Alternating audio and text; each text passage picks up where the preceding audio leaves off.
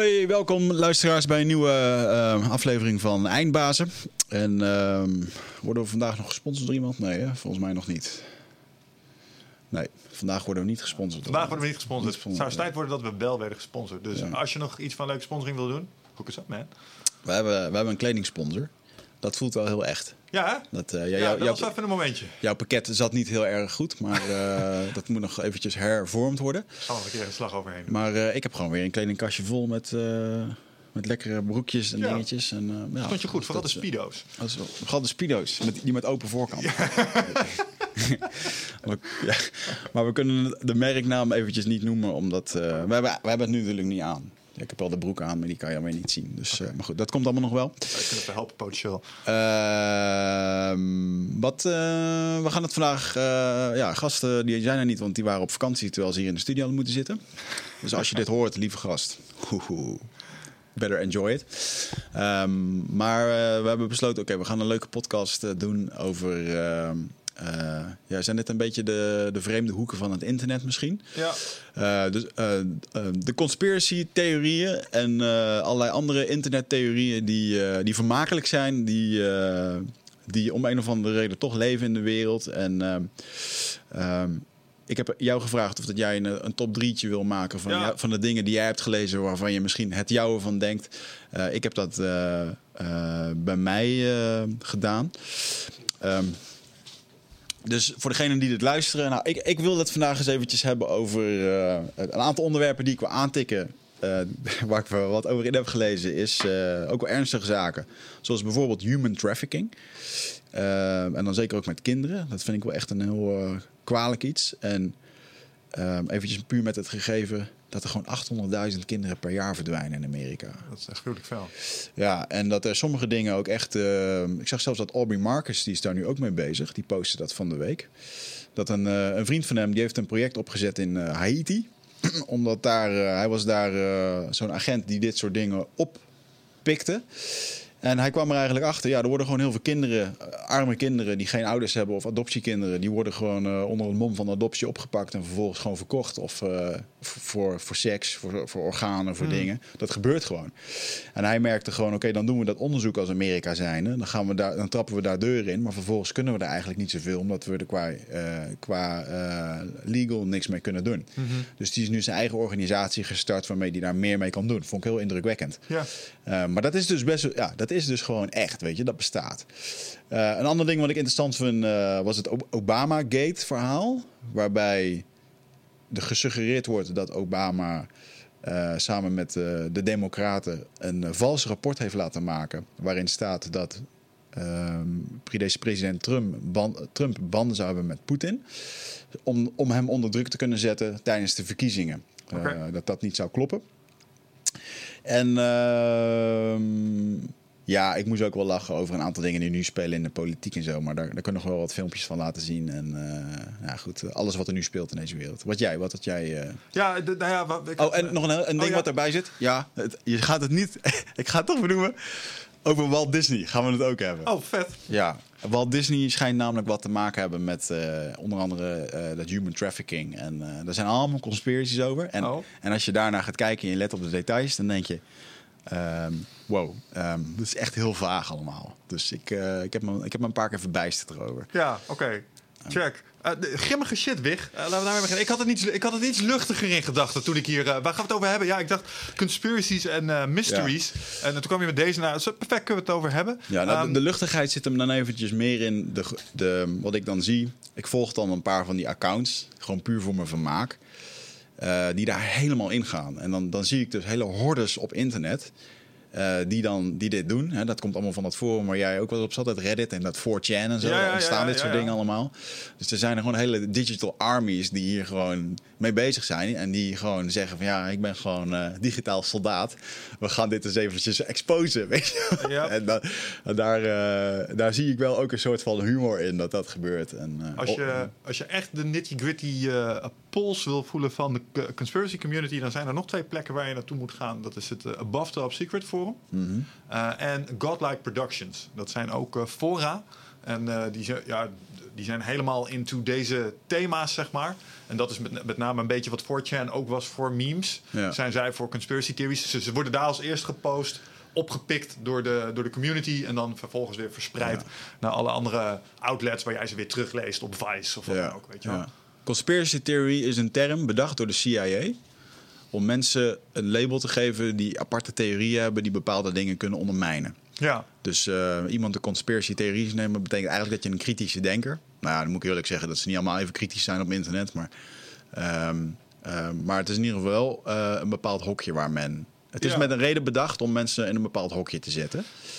Eh, dus ik ben benieuwd waar jij mee. eh, Ja, nou, ik, ik denk dat, dat conspiracies, dat, dat, dat was mijn eigen fout, want ik appte dat terug eh, toen we zeggen, gaan we het over hebben dan. Ehm, maar wat ik eigenlijk denk ik bedoelde te zeggen, was meer, me- mede door wat we ook laatst eh, hebben besproken over Bob Lazar, een beetje fringe-achtige dingen. Er zijn een aantal van die onderwerpen die op het internet, zoals bijvoorbeeld UFO's, ik noem Ah. maar iets, of eh, de eh, Illuminati of de NWO, allemaal van die conspiracies die op het internet leven.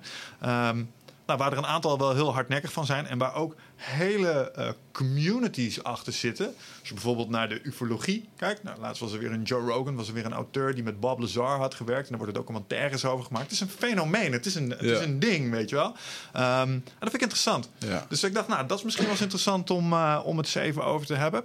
Eh, een guilty pleasure van mij, waar ik zelf eh, nog wel eens wat eh, in zit te grasduinen, eh, vind ik, en dat is waar wij in het begin het helemaal over hadden in onze podcast, de Ancient Civilization hoek.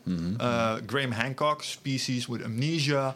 En, en dan met name richting ehm, ja, de, de Ancient Astronaut kant. Zeg maar. Hoe kan het dat sommige van die beschavingen zulke technologische advances leken te hebben, of kennis leken te hebben, die wij nu niet helemaal kunnen verklaren, tenminste niet in, in, in dat tijdsbestek. En dan, en dan vooral, ja, eh, Egypte is altijd boeiend geweest, de piramide. Ja. Waren die dingen nou eigenlijk echt, weet ja, je wel? ja, dat, dat vond ik... eh, dat is fascinerend. Ja. vond ik fascinerend. Eh, maar wat ik ook cool vond, en dat ligt een beetje tegen het, in het verlengde van Ancient Astronauts. ehm, en dat heeft te maken met een kant die Alex Jones al eens een keer is uitgegaan. Nou, dan moet je alles wat Alex Jones zegt sowieso met 5 kilo zout nemen. Maar dat is de Ancient Psychonaut. Ehm, theorie. En dat is dat wij als mensen, als je kijkt naar eh, beschavingen, hebben allemaal ook wel parallellen. En, en een van de dingen die ze allemaal gemeenschappelijk hebben, is het gebruik van entheogenics. Ja. Eh, en, en tegelijkertijd hebben ze ook allemaal geleerd hoe je piramides moet bouwen. Eh, en, en als je kijkt naar alle bijvoorbeeld ervaringen binnen de DMT-realm, nou, die zijn, er zijn mensen die zijn dat in kaart aan het brengen. Ja. Vind ik geweldig om ze af en toe van, nou, wat nou als dat het mechanisme is waardoor al die informatie gedeeld wordt? Nou, Ik weet niet. De, de, de, glo- de global consciousness, dat. Dat waren zo wat onderwerpen die ik had opgeschreven. Ehm, ja, is iets minder aards misschien als eh, waar jij eh, voor had. had Nee, maar, maar desondanks even- leuk, denk ik. ja, mezelf- Even leuk. Ik Dus, bedoel, want, want Aliens, dat is natuurlijk ook een van de dingen waar, ehm, ehm, waar ik ook over wil gelezen heb, is dat. stel nu dat, dat er een overheid is die ons wil controleren. Controleren doe je maar op één manier en dat is door middel van, van angst. Hè? Mhm. en, eh, en, en wat ik een hele wat ik wel echt zie nu is dat je kan mensen eigenlijk niet controleren, eh, maar wel door middel van één ding en dat is dus technologie. Mhm. Want eh, ja, heel simpel, als je straks niet met een digitaal paspoortje ergens binnenkomt, dan, dan word je uitgesloten. Dus daarmee verbind je mensen, zeg maar. Of dat je straks allemaal met z'n allen aan die computer vast zit. En daar heb ik wel een paar, paar interessante theorieën over. Ehm, maar een van de wapens die dan ook nog zijn. Voor, nou, stel nu dat alle nepvirussen en bioweapons en alle andere dingen. Hè, die, wat nu dan volgens sommigen allemaal speelt. ehm, dat dat allemaal mislukt. Dan is er nog een soort troef. En dan kun je nog een toren in elkaar laten storten door een, eh, door een vliegtuig en zo. Eh, maar dan is er nog een troef. en Dat zijn dan aliens. Ja? En er zijn best wel wat eh, mensen die nu zeggen: ja, maar wij worden wel echt al voorbereid, geframed. Dat er een keertje aliens komen. Er worden filmpjes vanuit de Pentagon worden ge- gereleased met van die UFO's en dingen.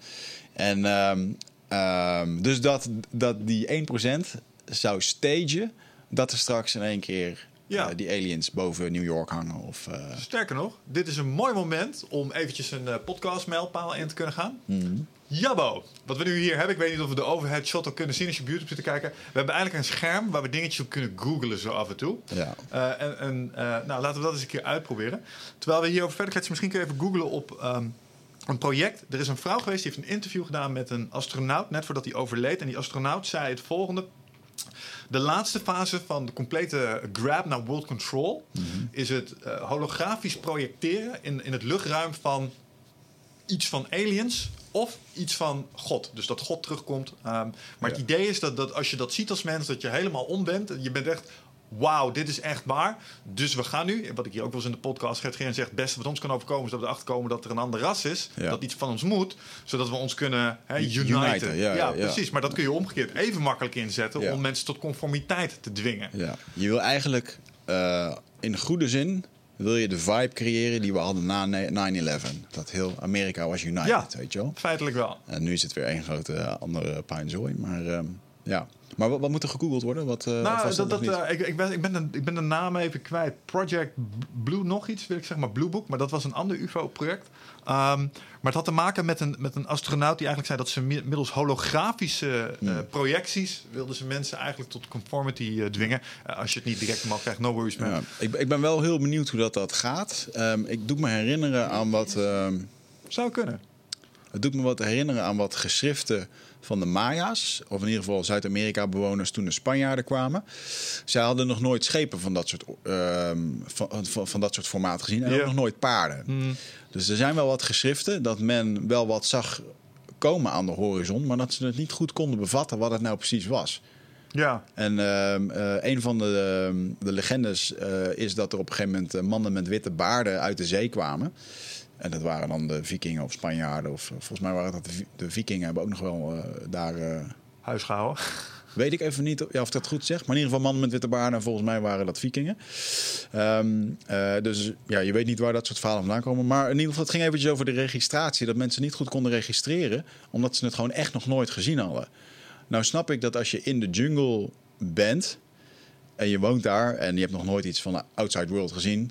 eh, dat het dan heel erg vreemd is om zoiets te zien. Ik heb een keer een stamhoofd voor het eerst een aankomende trein eh, zien ervaren, zeg ja, maar. maar. hij ziet hem wel. Dat hij geen concept, concept heeft van wat het is. Maar het is niet alsof Ja, eh, nee, jij ziet zeker. trein rijden en hij ziet niks. Zeker. wel. En hij, hij, hij- dan sta je natuurlijk al op een station in Amsterdam en dan ben je ook al met het vliegtuig gekomen, dus je bent niet helemaal wereldvreemd. Precies. Maar het was toch een bijzondere ervaring. dus laat staan dat er dan in één keer, ja. Eh, of, ik heb hier dat boek van Jimmy Nelson eh, eh, met al die stammen. Als ik daar dan zit te kijken en denk van ja, als ik nu op een gegeven moment toch besluit om met mijn paard gewoon een paar honderd kilometer te gaan lopen en deze gasten duiken in één keer uit de bosjes. Ja. Wauw, dan is het toch best wel. Ja, maar, maar wat ze dan zeggen, de, de- het fabel van dat ze eh, dan de schepen niet konden zien, eh, omdat ze niet wisten wat het schip was. Ze zagen die schepen wel, ze alleen geen wat dat ding deed. Bovendien, ze waren Ja. niet compleet idioten. hè. Ze leefden naast de zee. Ja, dus ze hadden waarschijnlijk zelf wel. ook wel iets van kanootjes of Ja. een vlot gebouwd. Ja. Dus ja, Ja, maar in ieder geval, de, dus stel nu dat er in één keer dat aan de hemel verschijnt. Dan, ik, ik vind het af en toe bijzonder hoe eh, zie je van die filmpjes in Rusland waar mensen met dashcams rondrijden en dat er in één keer een vliegende meteoriet ergens inslaat, weet je wel? En dat, dat mensen er echt naar staan te kijken alsof er gewoon een pakje peuken op de ja, grond maar dat valt. zijn Russen. Dat is een apart slag. Ja, maar het is toch gewoon een. eh, is toch, ja, ja, we, eh, en hoeveel argwaan erbij komt. Ik denk dat als het nu in één keer komt, zo'n verschijning. Ik ben heel benieuwd hoe, hoe ze dit willen. Als je dit wil stagen, hoe zouden ze dit dan doen? Dat kan door de media natuurlijk. Maar ik denk dat de media vandaag de dag. Ja, eh, als je niet beter weet, dan, dan zie je dat en is dat de waarheid. Dat is een gevaarlijke. En hoe lang kun je de, de illusie vol, volhouden? Hè? Want laten we wel weten, er zijn drie opties. Eén, eh, het is eh, echt en er is een alien invasion. Nou, dat heb je wel in de gaten zodra de eerste dingen echt ontploffen. Ja. Weet je wel? Ja. Twee, eh, het, zijn, eh, het is wel alien contact, maar het is meer in de Star Trek hoek. Het zijn bijvoorbeeld, eh, in Star Trek zijn het dan de Vulcans die zien dat wij op een gegeven moment bepaalde technologie hebben. Ja. En als je bepaalde technologie hebt gehaald, dan komen ze op je schouder tikken. Oké, je bent nu slim genoeg als ras en je mag erbij Ja. bij de United Federation. Of je hebt drie en het is een illusie.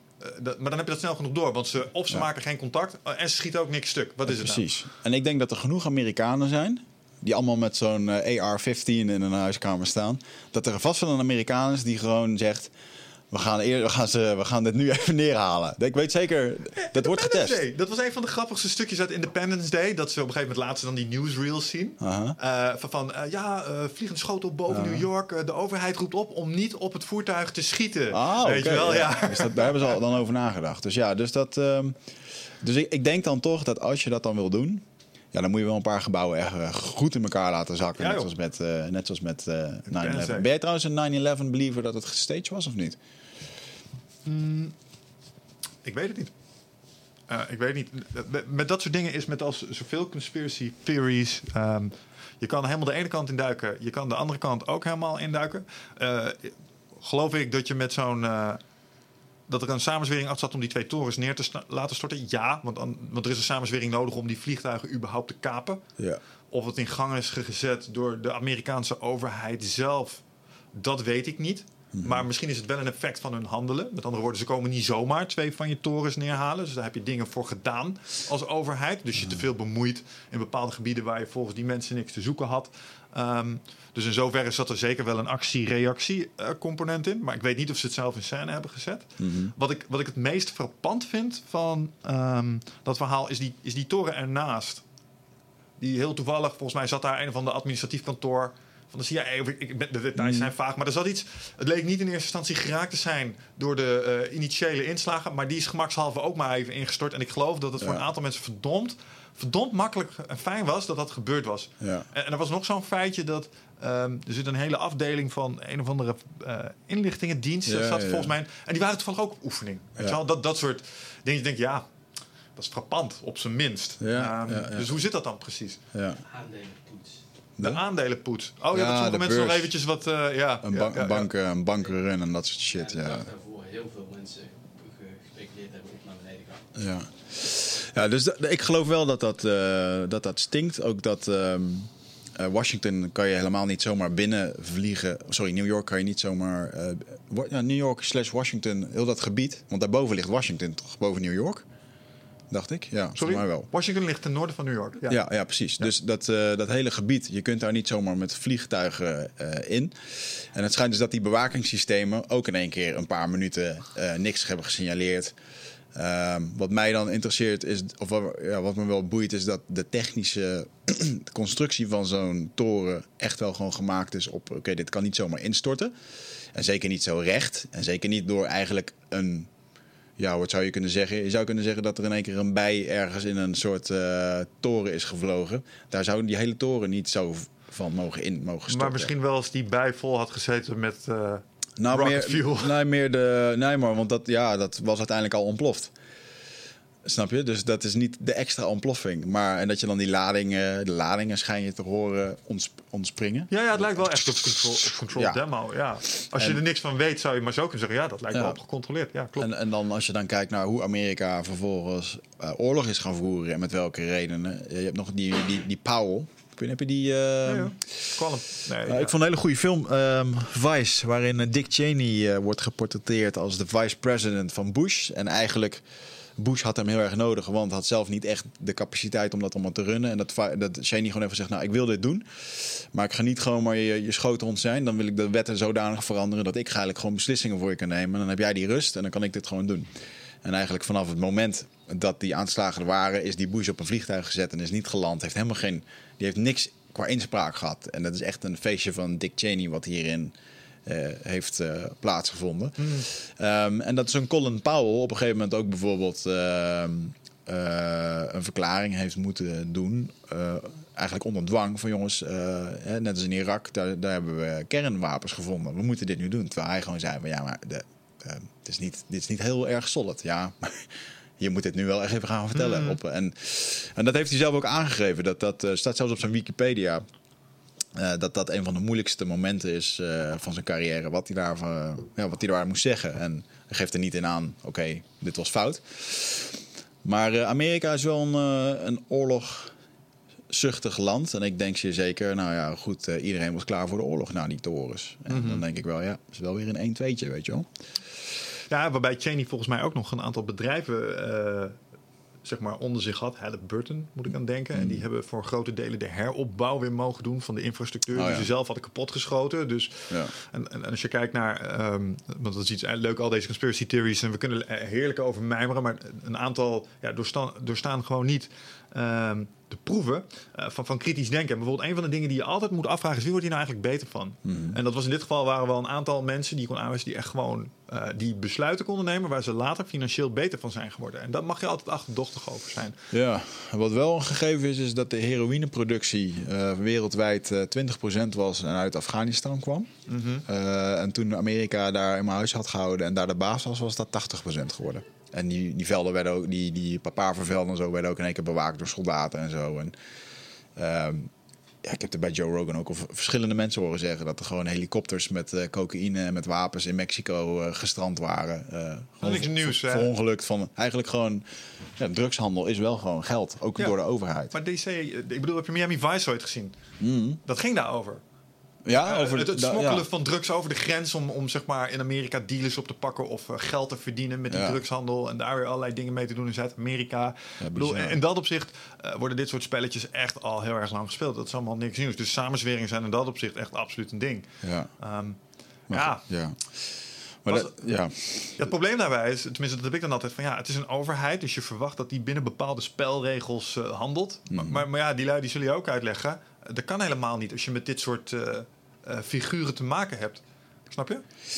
Je moet hun spelletjes meespelen, anders kun je er, kun je er ook niet iets, iets tegen doen. Dus als jij als eh, law enforcement niet agenten undercover zet om drugsdeals te maken, grotere deals te maken, zodat je uiteindelijk de grootste baas te pakken kunt krijgen. Ja, je moet daar je handen voor vies maken. Ja. Dat is niet heel fijn, eh, maar je Ja. zult het moeten doen. Snap Oh, maar ik denk dat je een hele hoop mensen welwillend aan het werk kan zetten. Ik denk dat er heel veel mensen ehm, bewust bezig zijn met een baan om de wereld beter te maken, maar onbewust ingezet worden eh, voor heel veel geld of macht of, of andere dingen. Hè? Dus, dus ik, ook bij Netflix zag ik een hele mooie serie, ik geloof Dirty Money dat het heet. Al het goud in de wereld. Zelfs de gouden munten die in Amerika geslagen worden, die, eh, die komen van een bron van goud die niet te herkennen is. Nou, Dat gaat al jaren zo. En eh, dat komt allemaal uit, het, eh, uit Zuid-Amerika, uit het oerwoud en zo. Al het goud wat je koopt van Gucci, van eh, vrijwel alles, is niet te hertraceren. Want er zou er een label bij moeten zitten. Maar dat, dat is er eigenlijk niet. En eh, dan gaan ze dat helemaal terug eh, tracen naar zo'n oerwoud, waar gewoon zo'n gast, die heeft gewoon zo'n klein potje. Waar je pilletjes in doet van de apotheek. En daar zit dan gewoon zo'n balletje kwik in. En die gozer die zit dan de hele dag, staat hij in de rivier, halen ze alles overhoop. En dan zitten ze met zo'n schaal gewoon met de hand dat te doen. En eh, goud bindt zich heel erg makkelijk aan dat kwik volgens mij. Dus wat doet hij? Dan hebben ze gewoon zo'n grote ton. En dan gooit hij gewoon zo'n balletje kwik erin. En dat, eh dan gaat hij gewoon zelf met zijn been in staan. En Om, om dan te roeren met zijn eigen been. En dan zegt die reporter ook van mij: Je weet dat dit echt gewoon levensgevaarlijk is. Ja, ik krijg ademhalingsproblemen, mijn zicht kan wegvallen, ik krijg last van mijn lever. Zijn allemaal dingen. Maar ja, goed, we moeten toch ook gewoon geld verdienen. En vervolgens worden die tonnen, waar dan dat, dat, dat kwik ook in zit, worden teruggegooid in de rivier. En daar komt dus allemaal quick pollution van en al die shit. Dus iedereen die eigenlijk nu gewoon een gouden ring koopt, of sieraden, die draagt bij aan dat, aan dat eigenlijk. En ehm, ja, ik vond het wel een... eh, eigenlijk, oké, hoe stop je dit dan? Nou, gewoon kappen met goud kopen. Ja. En eh, er was dus een hele. ehm, ja, een soort van eh, witwasstraat over hoe je dan goud kan inkopen. Dus eh, goud moet je in kunnen kopen bij een eh, bedrijf dat dat mag, die daar een vergunning voor heeft. Ehm, dan heb je een soort van, nou, dit is gecertificeerd goud. Ja, keurmerk, ja. Maar het bedrijf dat dat in mag kopen, de groothandel. Ja, dat zijn allemaal wazige constructies. Bedrijven die drie maanden bestaan en dan weer opgedoekt raken en dit en dat. En, en de mensen die dat controleren, die, die, die zeiden eigenlijk van ja dat, ja, dat is altijd zo geweest. En, eh, wat is dan de check-up die jullie doen? Ja, dan kijken we gewoon of het een legitiem bedrijf is. Ja, dat is geen check-up, weet je. Heeft de KVK, ja, nou en, oké, dat is goed. eh, eh, en, dus, en de, op een gegeven moment eh interviewde ze ook iemand van de FBI of CIA of iemand van de interne internal affairs, volgens mij. Ik weet niet wat. eh, ehm, nee, een andere naam had het. Nou, ik ben de naam even kwijt. Maar die, ehm, eh, wat zei die nou? Eh dan vroegen ze dat aan hem. Van ja, hoe zit het dan met Amerika die de gouden munten slaat? En eh, waar halen jullie dan het goud van? Kan je daarvan beamen dat dat goed goud is? Zei, ja, dat kan ik niks over zeggen, want dat, dat is een onderzoek. Maar dat was eigenlijk gewoon een dikke... Nee dus. ja, nee. Dus ja man, dat, eh, goud is, is slecht wat dat betreft. Ja. ja, dus met diamanten was dat ook lange tijd zo natuurlijk. Hè? Nog steeds. Idem dito, ja. Ja, als je dan kijkt hoeveel kinderen er in de, in de Congo gewoon werkten. Werken nu nog steeds. En gewoon, eh, dat is, wordt gewoon gemoord Ja, voor. En, eh, Als je nou hebt over samenzweringen en kartelvorming, daar wordt gewoon de prijs kunstmatig hoog gehouden. ja. Want, want ja. prijs ontstaat door schaarste. Maar de, eh, diamanten zijn helemaal niet zo schaars als je denkt. Die Nee. worden gewoon heel gecontroleerd vrijgegeven in de economie. Dat is iets anders. Ja. Omdat ze anders de, de waarde van diamanten ongelooflijk naar beneden doen. Als je het nou hebt over goud. ehm, goud is altijd, ik heb het interessant gevonden. Ergens als ik naar, ga- als ik naar van, vroeger als ik denk aan de Donald Duck, wat vond ik altijd het mooist? Pakhuis van Dagobert, weet je wel? Goudstukken, juwelen, zo iets. Het kietelt wel iets, maar tegelijkertijd ik heb geen gouden juwelen. Ja. Maar, maar toch, eh, goud is altijd currency geweest. En er was een keer in Afrika een koning en die eh, trok door de landen om zijn landen heen. Ehm, en dat was hetzelfde geval. Die hadden zoveel goud in hun mijnen zitten. En hij gaf overal langs de weg zoveel goud uit... dat die economieën van complete landen vernietigde... omdat hij te veel goud Ja. in één keer losliet in de economie daar. Spanjaarden hadden hetzelfde probleem. Toen ze uit Zuid-Amerika terugkwamen met de zilvermijnen die ze hadden Ah. zeg maar, ingenomen... kwam zoveel zilver, zilver ineens Spanje in... dat de hele munt devalueerde. Want mensen wisten nog niet hoe dat werkte. Ja. Zeg maar, van, hoe kan dat nou? Ja, er is zoveel zilver, het is geen reet meer waard. Ja. Eh, want het is niet schaars meer. Het moet zelfs- zeldzaam zijn. Ja. Ja. Ja, er schijnt dus zelfs al glas te zijn, wat ze kunstmatig kunnen maken. Wat helderder is, eigenlijk mooier, dan echte diamant. Dat geloof ik wel, ja. En ehm, eh, ik heb toevallig toen ik in... ehm, toen was ik 23, toen was ik op eh, Frans-Polynesië in Mauritius. Aan het backpacken. En toen sprak ik daar met een man die daar... eh, die was diamant, diamantair, zeg je dat goed? In Brussel was dat geweest, weet ik veel. Een gast Juwelier? die dat... eh juwelier, ja, gewoon iets met diamanten. En die zei toen al, hij zegt, joh, hij zegt, luister, er zijn nu al gewoon diamanten waarvan je het onderscheid niet meer kan. Kan je niet meer zien. Nee. Dat is gewoon geslepen gas, Nee. weet je wel. Dat wordt gewoon, eh, ehm, dus, ja. Maar en ook daarin zit natuurlijk gewoon eh eh, kindslavernij en zo. Ja, ja, ja. En, Blood Diamonds, ik bedoel, een hele film over gemaakt. Ja, en dan, nou goed, laten we het eens even, laten we het hebben over dat onderwerp waar ik het dan over wil hebben. Kinder, kinder, kinderhandel, gewoon human trafficking. Mhm. Waarvoor worden de mensen verhandeld? Nou, je hebt hier bijvoorbeeld Tony Chocolonis die hier hè, kindslaven, maar die moeten dan gewoon werk Arbeid, ja. Ehm, ik geloof dat wij in 1910 waren kinderen hier ook nog steeds gewoon aan het werken, 100 jaar geleden. Dus toen op een gegeven moment, ik heb foto's van gezien in Nederland, kinderarbeid. Dat er zoveel mensen ziek waren, gewoon vanwege de, van eh, hy- hygiëne. Dan zag je gewoon een, een huiskamer of een woonkamer van arme mensen. Dat zat vol met stof, kinderen, eh, stof met gezichten, modder en zo. Het was gewoon vies, weet je wel. We leven zo schoon nu en zo hygiënisch. Dat kan je helemaal niet voorstellen. Laat staan dat je in zo'n fabriek eh, moet werken. Mhm. En ehm, ehm, dus mensenhandel. Dat er gewoon complete containers worden gevonden met, met de- 30 of 40 Chinezen. Of eh, in Griekenland natuurlijk mensen die willen vluchten. Je hebt de vluchtelingen. Ja, ja. In Amerika mensen die over de grens heen willen komen. Het is, dat, eigenlijk is het bizar. Het is gewoon een van de grootste industrieën ter wereld. Gewoon Ja. mensen handelen. Ja, en dan denk ik dat je eh, nog een. eh, eh, ja, maar het gebeurt ook vanuit verschillende motivaties. Soms zijn het migranten, dus Mhm. economische vluchtelingen of Mhm. politieke vluchtelingen, die via allerlei donkere kanalen proberen, bijvoorbeeld in Frankrijk of vanuit Mexico naar Amerika of wat dan ook, op zoek naar iets beters. Ja. Daar heb je mee te maken. Eh, je hebt te maken gewoon met, met arbeid, slavenarbeid. Dus mensen die voor dingen worden gezet. Eh, eh, het werken in fabrieken, het werk doen wat niemand wil doen. Maar je hebt ook het, het prostitutiestuk. En hetgene waar ik echt eh, van geschrokken ben... en dat ik echt, dat is fucking demonisch... is dat hele netwerk voor pedofilie. Ja. Ik ja, bedoel, dat is ziek, ja. de, de- een van die, en ik geloof dat Pizzagate volgens mij in zoverre wel ontkracht is. Maar wa- waar ik mij over blijf verbazen is het terugkerende thema van pedofilie als het gaat in die conspiracies. Dat ze er allemaal wel een beetje iets mee te maken hebben. Nou, Epstein laat dat ook wel weer zien. ja. Ehm nou, here we go. Wat heb- Oké, wat hebben we? We hebben de... First voor ons, zo'n podcast first. We kijken nu naar een scherm waar wat data op Ja, voorschijn is probeer, getoond door wat Jabs. probeer je te laten zien hier? Eh, want we hebben nu convictions. Dit zijn er niet zo heel veel. En vooral dus die victims ook. Dus hoeveel gaat om Amerika alleen maar. Ja. Nou, wat, wat een van de cijfers die mij dus eh, hiertoe bewoog... want ik, ik heb me dan eh, zitten inlezen van... oké, hoe goed is Trump nou voor bepaalde dingen? Wat doet hij?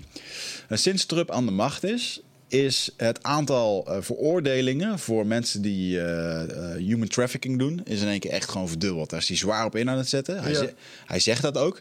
En het is heel bijzonder dat iedere keer dat als hij dat zegt in de media, van er zijn gewoon mensen die kinderen vermoorden met allemaal eh, rituelen en dingen. Hij benoemt dat gewoon bij de naam. En hij zegt, die moeten gewoon de doodstraf krijgen, die gaan we aanpakken. Mhm. Wordt niet uitgezonden op de CNN's en op de dingen. En bijna niet aan te komen. Terwijl hij dat gewoon continu loopt te zeggen.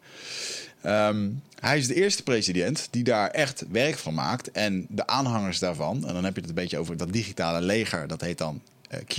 Q, mij. Q is een soort fenomeen wat ontstaan is op dat 4chan forum. Waarbij wordt gezegd, die bewegen zich tegen de deep state. Dat is iemand of een militaire unit. Die, de, de deep state is dan weer eh, de democratische, of eigenlijk de, de het politieke stelsel wat er nu heerst. En wat dus eigenlijk zo gestructureerd is dat het macht heeft over alles. Het is heel erg moeilijk om dat om te gooien. Jij, hebt- Bedrijven, jij hebt het eigenlijk gewoon over NWO, schaduwregering, die eigenlijk Ja. achter de schermen in schaduw, in eh, zeg maar donkere kamertjes besluit hoe het er echt naartoe gaat in de wereld. Ja. Kun, kun jij eens opzoeken hoe QAnon is ontstaan? Of Ja, dat voortkomt uit Anonymous van 4chan? ja, het komt van 4chan. Ja, want vroeger had je Anonymous. Eh, en Anonymous zijn die lui die zijn eh, bekend geworden van dat masker uit de film eh, V for Vendetta. Dat Ja. is hun, hun icoon destijds. Ja, dat is vind ik Pepe de Frog inmiddels ook. Als zij je willen pakken, dan maken ze gewoon een filmpje voor je. En dan exposen ze je daar gewoon. En dan gaan ze gewoon los op je. nou ja, wat die, wat, die, wat die lui... Het zijn gewoon in principe verveelde internettieners. Ja, dat geloof ik niet. Ik denk dat er echt mensen zijn die. Een, een aantal. Een aantal zeker. Een aantal zijn echt high-tech hackers. Maar ze- wat, wat ze zo interessant maakt, is dat ze steeds van die. Eh, ze krijgen dingen voor elkaar. Mhm. Bijvoorbeeld, eh, er was een keer iemand eh, die postte filmpjes op het internet dat ze kittens in de fik aan het steken was. Ja. Binnen Oh, 10 ja. minuten was het adres en de, de Google Maps van het voorhuis en zo was gewoon geplaatst. Van hier kun je de halen. En dat gebeurt dan ook gewoon. er is een docu van gemaakt, toch? Ook? Ja, Dat, ja volgens mij wel. Maar dat, dat, dat zoeken ze uit, dat soort shit. Shia LaBeouf, eh, die gast van eh, Transformers, Uh-huh. weet je wel, die acteur. Ja, ik ken hem niet, ik, ik- niet voor geest, maar. Eh, Maakt niet uit. Ehm, die heeft te veel centjes en die verveelt zich. Dus die, die, die steeds allemaal challenges op het internet. Zet hij ergens een vlag neer. Ehm, een Oh. kort filmpje ervan. En dan eh, zegt hij, oké, vind hem maar. Dan krijg je zoveel eh, dollar beloning. En, en dan gaan die lui op, eh hoe heet dat? 4chan, die gaan ermee aan de slag. En die kijken dan, en die horen dan, oh, er vliegt een vliegtuig over. Dat was ongeveer zo laat. De zon staat hier. Er staan dit soort planten. Moet daar zijn. Wauw. Dag later hebben ze het gevonden, weet je wel. Dat is goed, ja. dat is een genius. Ja, en is en als die lui het op hun heupen krijgen en ze moeten je niet... Nou, daar kan de Scientology-kerk over mee praten. Dan pakken ze je hard. Tenminste, zoals ze kunnen. En we gaan ze doen, dan, dan plukken ze je websites uit de lucht. Ja. Dan zorgen ze dat op je hoofdkantoor de telefoon non-stop gaat. Dat je faxen alleen maar zwart papier aan het printen zijn, weet je wel? dat soort geintjes gaan Ja, ze dat vind ik vet. Eh, ze hebben dat met Bill Gates hebben ze ook een filmpje van gemaakt. Eh, dat ze doorzien wat hij eh, volgens hun aan, aan het doen is. En ehm, die hebben ze ook eh, de website van de WHO, van de Bill en Melinda Gates Foundation, alles op straat gegooid, al die Ja. paswoorden en al die dingen. Maar om eventjes terug te gaan naar dat pedofiele netwerk. Dus wat er nu wat er gesuggereerd wordt, is dat er dus in die hoogste regionen, zelfs tot aan het konink, koninklijke toe, ehm, koninklijke kringen, ook onze Nederlandse regering wordt daarvan eh, beschuldigd dat daar eh, kinderhandel, pedofilie, satani- satanische rituelen en dat soort Ja, dingen. wat, dat wat dat zijn het? Wat Trump dus benoemd is dat, dat een, een deel van dat, van dat netwerk heeft ook satanische doeleinden. Ja. Rituelen waarin ze wordt ingezet. Ja. Dat ja. is creepy, man. Dus waar, eh, en dan, ik heb dus, en ehm, ja, ik, ik heb dus gewoon wat op lopen zoeken. En dan zie je dus inderdaad gewoon filmpjes waar ze gewoon eh ijsboksen van die, eh, van, van die soort, waar je, van die witte boksen, weet je wel, van die piepschuim dingen.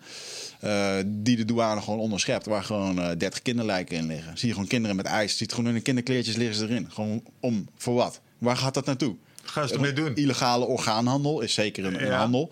Nou, dan heb je natuurlijk nog de conspiracies dat ze, hè, dat Pizzagate gaat erover dat ze satanisch dat ze opgegeten worden en dat het kinderbloed dat dat andro, andrologeen of zoiets. Ja, dat- een of ander iets wat erin zit. Dat als je kinderen eh, laat stressen of zo en je drinkt dan dat bloed, dat moet dan verjongend werken en zo. Nou, er gaan hele theorieën over dat Hillary Clinton heeft bijvoorbeeld altijd een potje eigen ketchup bij zich. Ja. Dat, dat, schijnt, dat heeft ze al jaren. En dus iedereen Gewoon zit erop. kinderbloed. Dan, dan zit ze gewoon, eh, ja, zit ze weer kinderbloed eten. Kijk maar met het potje. En iedereen gaat er helemaal op, weet je wel. Dat gaat super ver.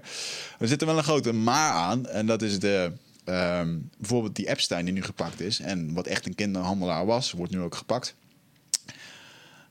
Een vraag. Hoe kan het zijn dat die Ghislaine Maxwell, zijn, zijn compagnon erin, die is laatst opgepakt. Hoe kan het zijn dat er 24 jaar niet naar dit is gekeken? 24 jaar geleden was de eerste melding hiervan van... hey, dit klopt niet, kindermisbruik. en eh, ze werden dus ook heel erg beschermd door dan die democraten en alles wat er in die, die cirkels eh, hangt. Nou, nu begint dat dan een beetje los te lopen. En ik denk toch dat er een bepaalde zere plek is geraakt. Want ik had er toevallig net een, eh, ik had een, een screenshotje van gemaakt van wat ik dan had gezien. Ehm, nu is meneer Epstein, nou, die is dan opgepakt. Die heeft zichzelf zogenaamd opgehangen. Ik denk niet dat dat is gebeurd. Hè? Want toevallig vielen de camera's uit. Eventjes. De bewakers lagen per ongeluk te slapen een kwartiertje.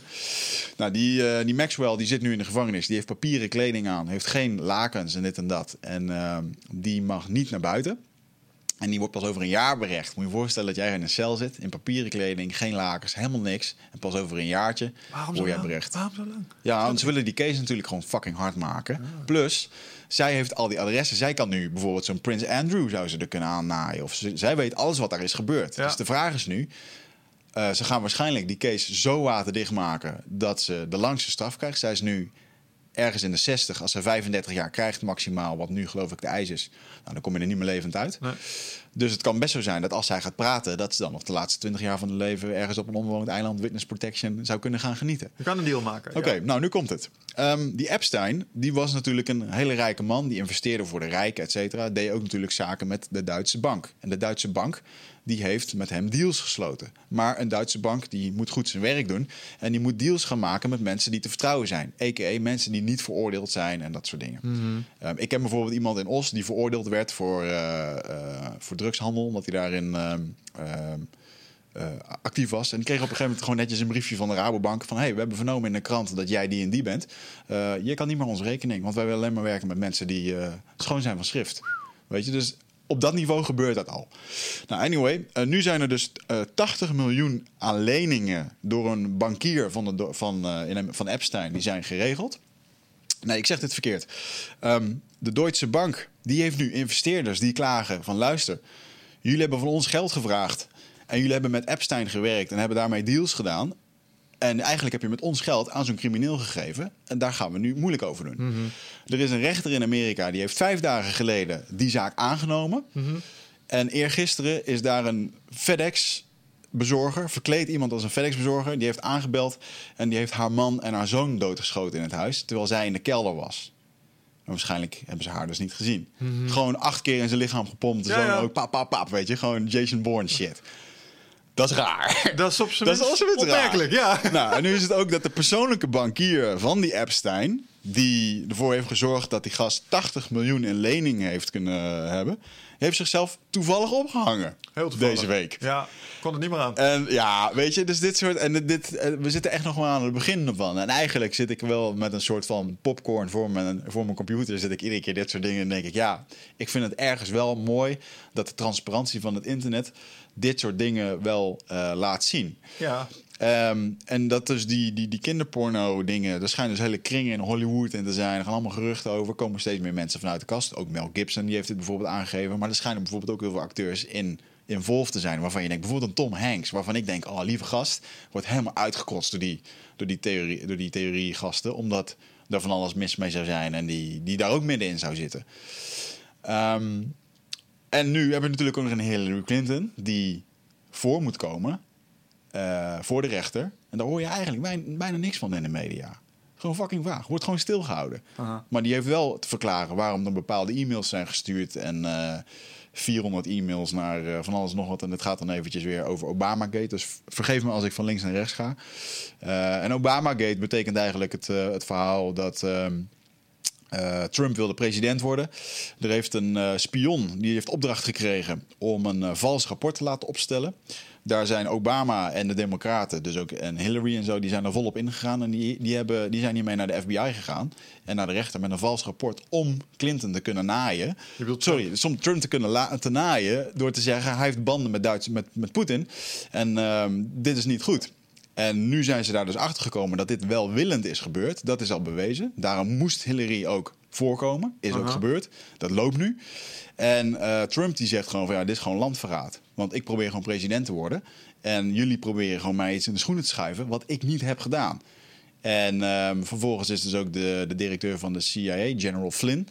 ehm, die is ook naar de FBI gehaald. En die hebben ze ook onder druk proberen te zetten en te doen. En nou, dat zijn eigenlijk gasten die ze niet hebben kunnen aanraken. Eh, dus, en alleen daar hoor je gewoon helemaal niks van. En dat zit allemaal in het partijtje van Trump. En die zitten dus iedere keer als een soort van... eh, ja, die, die lopen echt tegen die deep state, tegen die gevestigde orde aan te schoppen met dit soort dingen. En geven dus onder andere aan dat dat child trafficking... eh, dat dat een, een ding is wat dus continu gebeurt. En een van de dingen waar heel veel naartoe wordt verwezen is naar Haiti. Wat een derde wereldland is. En wat een van de grootste human trafficking bronnen van de wereld is. Uh, A, vanwege de armoede. Maar B, ook nog een keertje omdat het dicht is bij Amerika. En dat al die foundations van, van een Hillary Clinton en Bill... of ik weet niet even Bill... Sorry, Bill weet ik even niet. Ja, Bill en Hillary Clinton zijn ja. hetzelfde. Al die Bills. Alle Bills zijn slecht in deze wereld. um, maar uh, en dat daar dus hele foundations worden opgezet. En uh, toevallig heeft Aubrey Marcus gisteren nog een, een e-mailtje gestuurd... Um, moet jullie maar eens kijken als jullie daar zin in hebben. Um, of was dat alweer vorige week? Anyway, hij heeft net een podcast uh, uh, gelanceerd over wat ik eerder vertelde van die man. Die zei van ja, wij kunnen hier gewoon als overheid niks aan doen. Als law enforcement. Ik ga gewoon zelf een organisatie uh, starten. Hij jongen, die trappen gewoon deuren in. Dan zitten er gewoon 30 kinderen gevangen. Of verdoofd. Of bewust aan de heroïne gezet. Om ze afhankelijk te maken. Mm. En een van de dingen, jongen, als ik nu. Um, als ik daar nu aan denk. Ik heb nu een dochtertje, Lea. Als ik ik kan tegen jou zeggen, moet je eens voorstellen dat je dochter wordt gepakt. Dat, dat kan je niet voorstellen als je geen kiddo hebt. En ik, denk dan nog wel eens terug aan die film van Man on Fire, waar Denzel Washington in uh, Mexico zo'n meisje moet beschermen als bodyguard. En die wordt dan gepakt en die wordt dan ook verhandeld en zo. En dan zie je dat allemaal denk ik, fuck man, dat gebeurt gewoon echt. Weet ja, man. Je? Zo fucking gruwelijk. Heb je teken wel eens gezien? Ja, ja, ja zeker. Hetzelfde verhaal. Ja, ja. Ja, is echt. Uh, en ik heb, ik heb vorige week toen uh, Marieke uh, weg was, heb ik stiekem Rambo zitten kijken in mijn eentje. Ah, de laatste. Ja, heel wordt het ook. Wordt zijn, oh, okay, wordt zijn, wordt zijn nichtje wordt, door een Mexicaans kartel ook platgespoten en verhandeld en verkracht. Mag jij geen schietfilms kijken thuis? jawel, maar dan, iedere keer als ze dan op iTunes zitten, zeggen, zullen we Rambo kijken? Nee. ja, dus dan heb ik even tijd om alleen te kijken.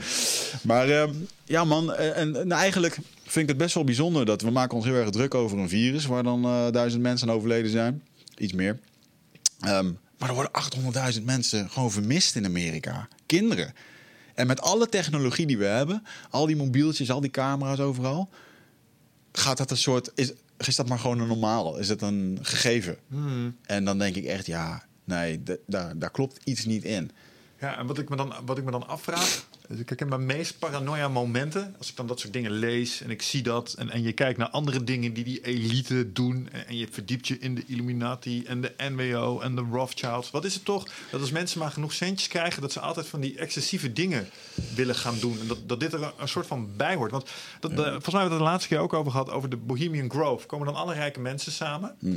Eh, en die hebben allemaal vage rituelen. En als je op de website leest van de Bohemian Grove... ja, nee, dat is gewoon een toneelstuk dat we opvoeren. Elk jaar. Ja, die... Uh, dat L-beeld, dat zal allemaal wel. Maar als je dan de conspiracy kant in duikt, die zeggen ja, maar dat is Moloch. En als je Moloch op zou zoeken, dan zou je zien dat is een of andere duivelgod uit het oude Sumerië. Mhm. Eh, en die wordt aanbeden en die geeft macht als je dat doet. Wordt ook wel weergegeven als een stier. En dan denk ik, oké, dat is interessant. Nou, dan zeg jij, uh, een heleboel van die kinderen die worden ook voor satanistische rituelen worden die ingezet. Ja. Um, en als toch ook maar zou worden bewezen uh, dat bijvoorbeeld in die hele app zijn affaire dat een deel van die shit voortkomt uit eh, uit satanistische rituelen, dat dat er echt achter zit. Dat er occulte motivaties achter zitten. Mhm. Dat is fucking creepy. Want waarom zijn al die machtige geluiden zo machtig? En waarom zijn die allemaal zo druk bezig met het occulte? Weet je wel? Wat, wat, wat, is daar te halen dan? Zit daar, zit daar misschien echt iets? Maar daar zit die mevrouw Mariana Abramovic of iets. Dat is een of andere rijke Jezus, zeg, dat is drie keer achter elkaar Ja, doe eens eventjes uh, Abramovic. Ja, Marina Abramovic. Dat is een performance kunsteres, maar die zit heel erg in die satanistische dingen. Hmm. ik hoorde Lange Frans daar van de week over, die zei dat heel goed. Moet je je voorstellen dat je gewoon in een huiskamer zit. En jij hebt daar gewoon een schilderij hangen van 2 bij 3 meter. Je bent kunstenaar of niet, van kleine kinderen die vastgebonden zitten met hun handjes en een soort duivels satanisch-achtig iets. Oh ja, en dan, uh, omgekeerd kruisen. Ja, en typ ja, typ, kijk eventjes op het scherm mee. Kijk, en typ daarachter is eventjes spirit cooking. Dus deze dame, die zit, in, zit bij al die elites, staat op de foto. Uh, stond zelfs in de, net voordat corona uitbrak in een reclamespot van Microsoft. Die ze twee dagen later offline hebben gehaald. Omdat ze gewoon, ze werden helemaal afgemaakt. En um, deze mevrouw die uh, wordt dan beschuldigd dat ze uh, dat de spirit cooking, dat er inderdaad uh, kinderen gegeten zou, zouden worden op dat soort rituelen. Volgens mij kwam dat ook in een set van die gelekte e-mails naar voren, dat er dat soort spirit cooking feesten werden gedaan. Kun je eens kijken wat spirit cooking is? Want volgens mij staat ook iets met bloed en andere fijne lichaamssappen. ja, en ik, ik, ik heb ook wel in gemerkt dat, dat vind ik dus wel, als het dan gaat om censuur. Um, die gasten, die conspiracy dingen, die zitten, er, die, zitten daar wel heel erg op. Wat eerst zichtbaar was en nu in één keer verdwenen is. En dat, is, dat vind ik wel mooi. Dan zie je in één keer van die shots, screenshots, die ze dan allemaal bewaren en hele archieven van maken. Over um, Nou, bijvoorbeeld eh, Wayfair Gate, dat is een grote e-commerce gigant.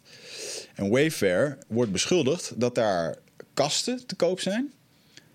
Een kabinet, gewoon een kabinetkast waar je papier in doet. Die je normaal ook bij de IKEA koopt.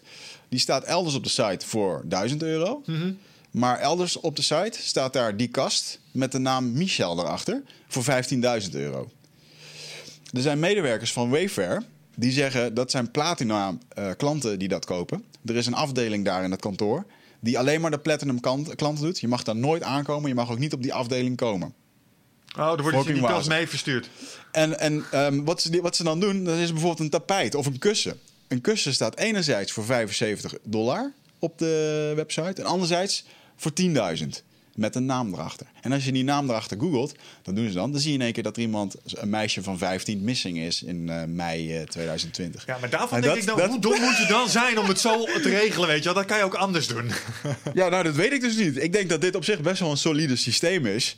Als wij gewoon een clubje hebben en je zegt bij Nutrifit... ja, we hebben ook potjes vitamine voor 2000 euro. Ja, maar- En wij weten met z'n tweeën dat daar... eh, eh, de- Oké, ja, laten we deze exercitie inderdaad op Nutrofit betrekken. Wij bij Nutrofit gaan kinderen verkopen, ja? Dus Ja. kun je ook bij ons bestellen. Dus Ja. als jij... Hè?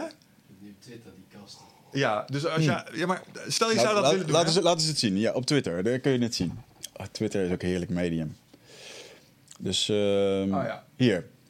Gewoon, en, of ook gewoon schilderijen. Staan er ook op voor zoveel duizend euro. Ja. Hoe de fuck, weet je? Ja, oké, maar, maar oké, stel dat, je- dat je dit zou willen en je zou kinderen inderdaad willen verkopen via een webshop.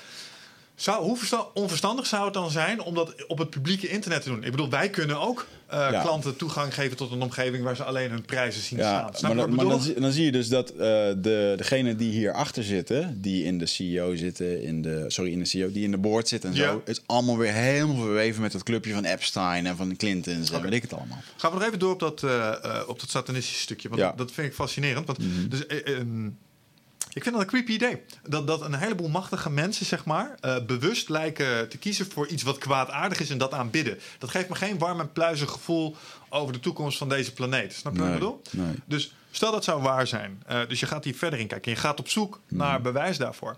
Misschien kun je dit even googlen, Jabo. Er is in Oostenrijk is er op een gegeven moment een tunnel geopend. Openingsritueel van eh, een of andere Oostenrijkse tunnel.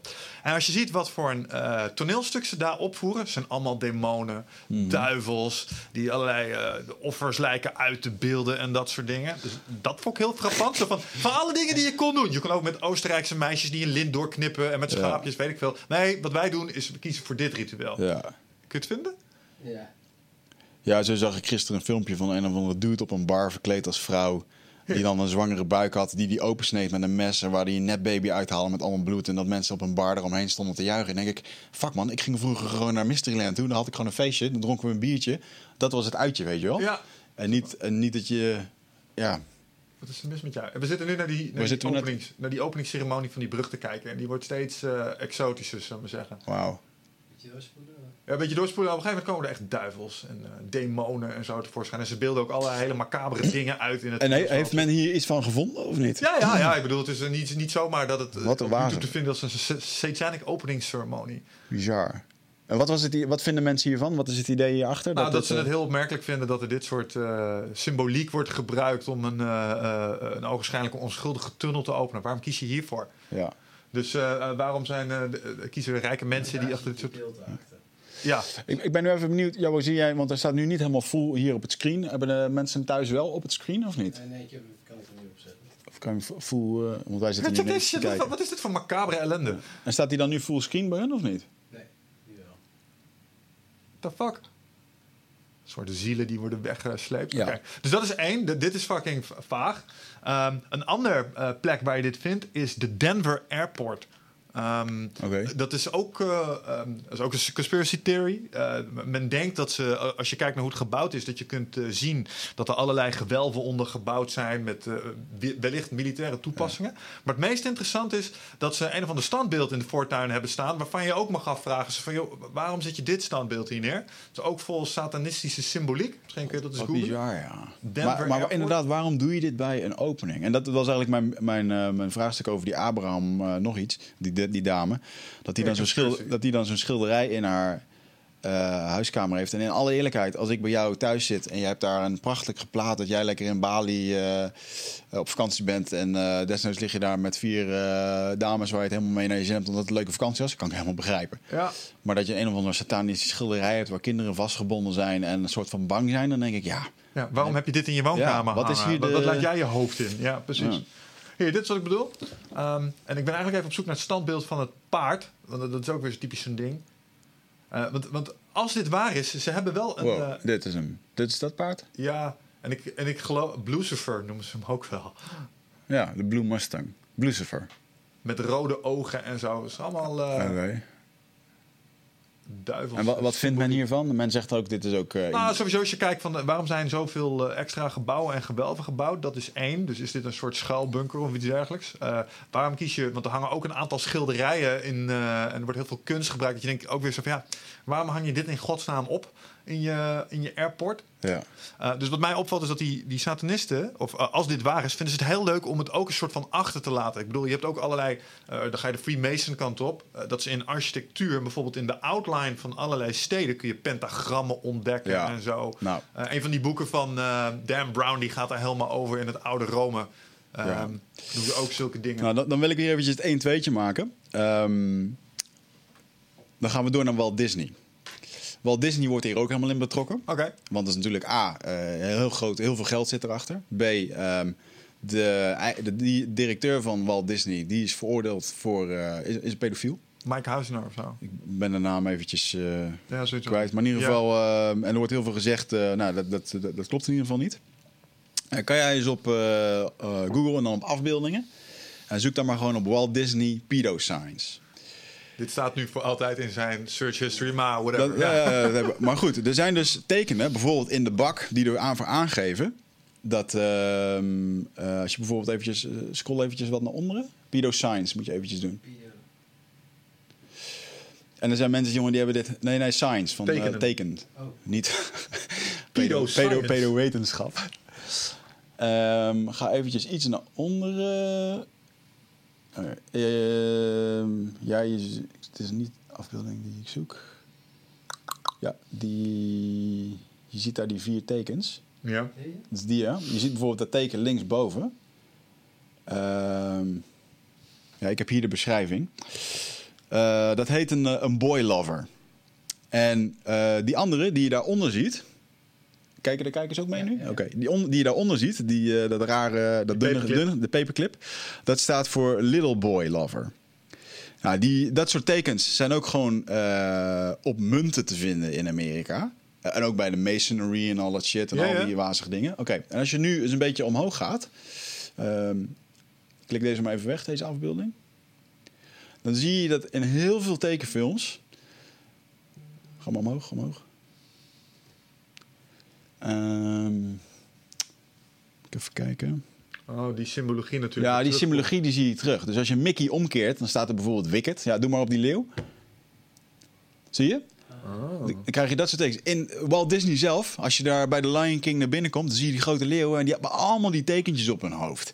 Fucking wazig. Ja, en dit bedoel ik dan met wa- waarom zijn ze zo fucking obvious in die dingen er gewoon opzetten? Want eh, Is dat niet gewoon. Ja, ze is zeggen. dat, is dat zoeken? ja. Is dat, is dat zeg maar het willen zien? Van ja, zie je nou wel? Of is het gewoon toeval? De, theorie, enerzijds is de theorie gewoon eh, eh, een arrogante mind control. Gewoon, gewoon het doen en eh, gewoon het, het volk voor de gek houden. Ja, anderzijds noemen ze het programming. ja oké. Ehm, en ja, tekens. Tekens, hè? Dat gewoon een soort van. Want dat hoort dus wel bij dat satanistische. Net wat je zegt, iets achterlaten. Ehm, en dus ook in, in al die. Zoek maar eens misschien op. eh, kan je eens op YouTube gaan en dit. eh, zoeken. En dan eh, Walt Disney en dan eh, co- Conspiracy of zo, weet ik veel. Maak er iets leuks van. Dat is niet hoe je wel Disney speelt, ja.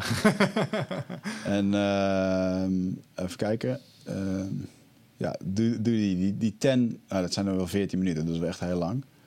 Daar kan ook die mannen worden gepoeld. Nee, dan. eh, Maar wat, wat was een van de dingen die je daarin gezien hebt? dat het woord seks in heel veel eh, Oh ja. eh, tekenfilms terugkomt. Er zijn stils te vinden waarin gewoon afbeeldingen van naakte mensen op de achtergrond in Disney-films gewoon te vinden zijn. Ja. En Nee, ehm eh, al die kutreclames. Maar is dat satanisme of zijn dat gewoon verveelde tekenaars die denken: oh, dit is grappig? Nee, maar dus ook gewoon als je bepaalde. eh, ehm, even kijken hoor. Als je bijvoorbeeld. ehm, Monsters Inc. Die had ook een paar keer. Monsters Inc. eh, Conspiracy. Iedereen kent Monsters Inc. toch? Ja. Ehm, dan zie je bijvoorbeeld. eh, even kijken. Ik zie je niks. hè. zie je een tekening op, de, op, zijn, op haar kamertje hangen of zo. Met allemaal wazige... ja. Ehm, doe dat eens eventjes. Eh, zo. Nou, doe maar even op Google. En dan ga je naar eh, eh, Monsters Inc. Dat is die tekenfilmserie. En dan doe je Conspiracy.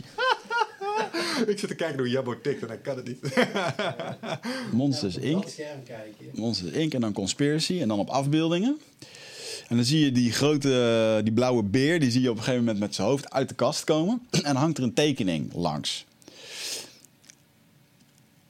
Images. En dan, eh, ja, die Oh ja, derde, die derde, die derde, die derde. Oh ja, ik zie het. Ah!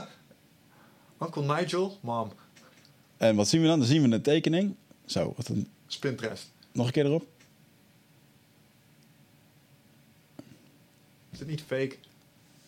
Nee, dat is, ja, dat overal vind je dus van dit soort dingen.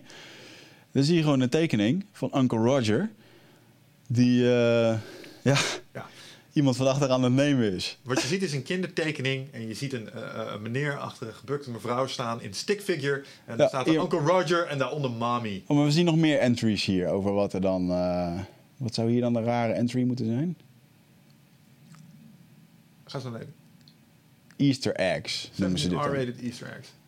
Nou ik weet dan even niet wat die is, maar... eh, ja, dat zouden dan een, paar borsten moeten zijn bij Mickey. Ah ja, ja, ja, ja, ja. Oké. Want je ziet het. Fucking wazige shit allemaal.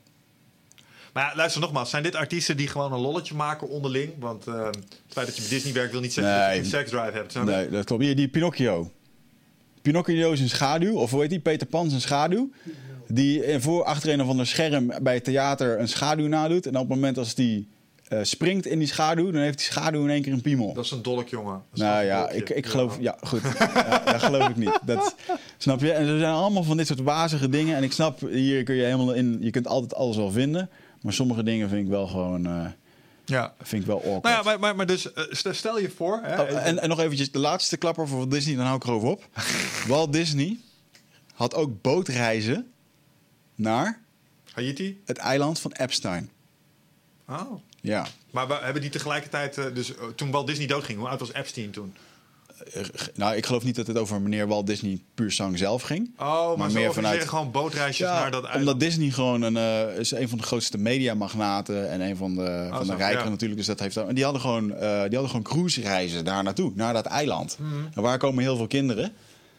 Wat, wat, is een perfecte, Ja, ja. wat zou een perfecte plek zijn om kinderen uit Haiti naar Disneyland te brengen? Om ze daar op een boot te zetten en dan naar zijn eiland te doen? Ja, dan denk je, ja, dat zou logisch zijn. Oh zo, het is gewoon logistiek optimaal bedoel Ja, dus dat zijn. eh, eh, maar goed, in ieder geval, eh, tja, weet je of dit allemaal waar is? Ik weet het ook niet. Ik hoop het niet. Maar ik, ik zie wel dat, en ook door de geschiedenis heen. Ja, je kijkt maar naar een oude serie van Rome en de Romeinen. Eh, eh, als je nu nog kijkt naar Afghanistan. Ik zat laatst een, een serie te kijken over een Nederlandse journalist die met de commandotroepen daar was. Dus een serie van die staat online. En dan staat er gewoon een Afghaanse commandant met een jong jochie. En dan vraagt hij ook van, maar is dat gewoon, is dat een soort status? Ja, dat is gewoon een statussymbool. Gewoon een jong jochie van 14 jaar dan eh, status. Dat gebeurt gewoon nu nog, weet je. Ja man.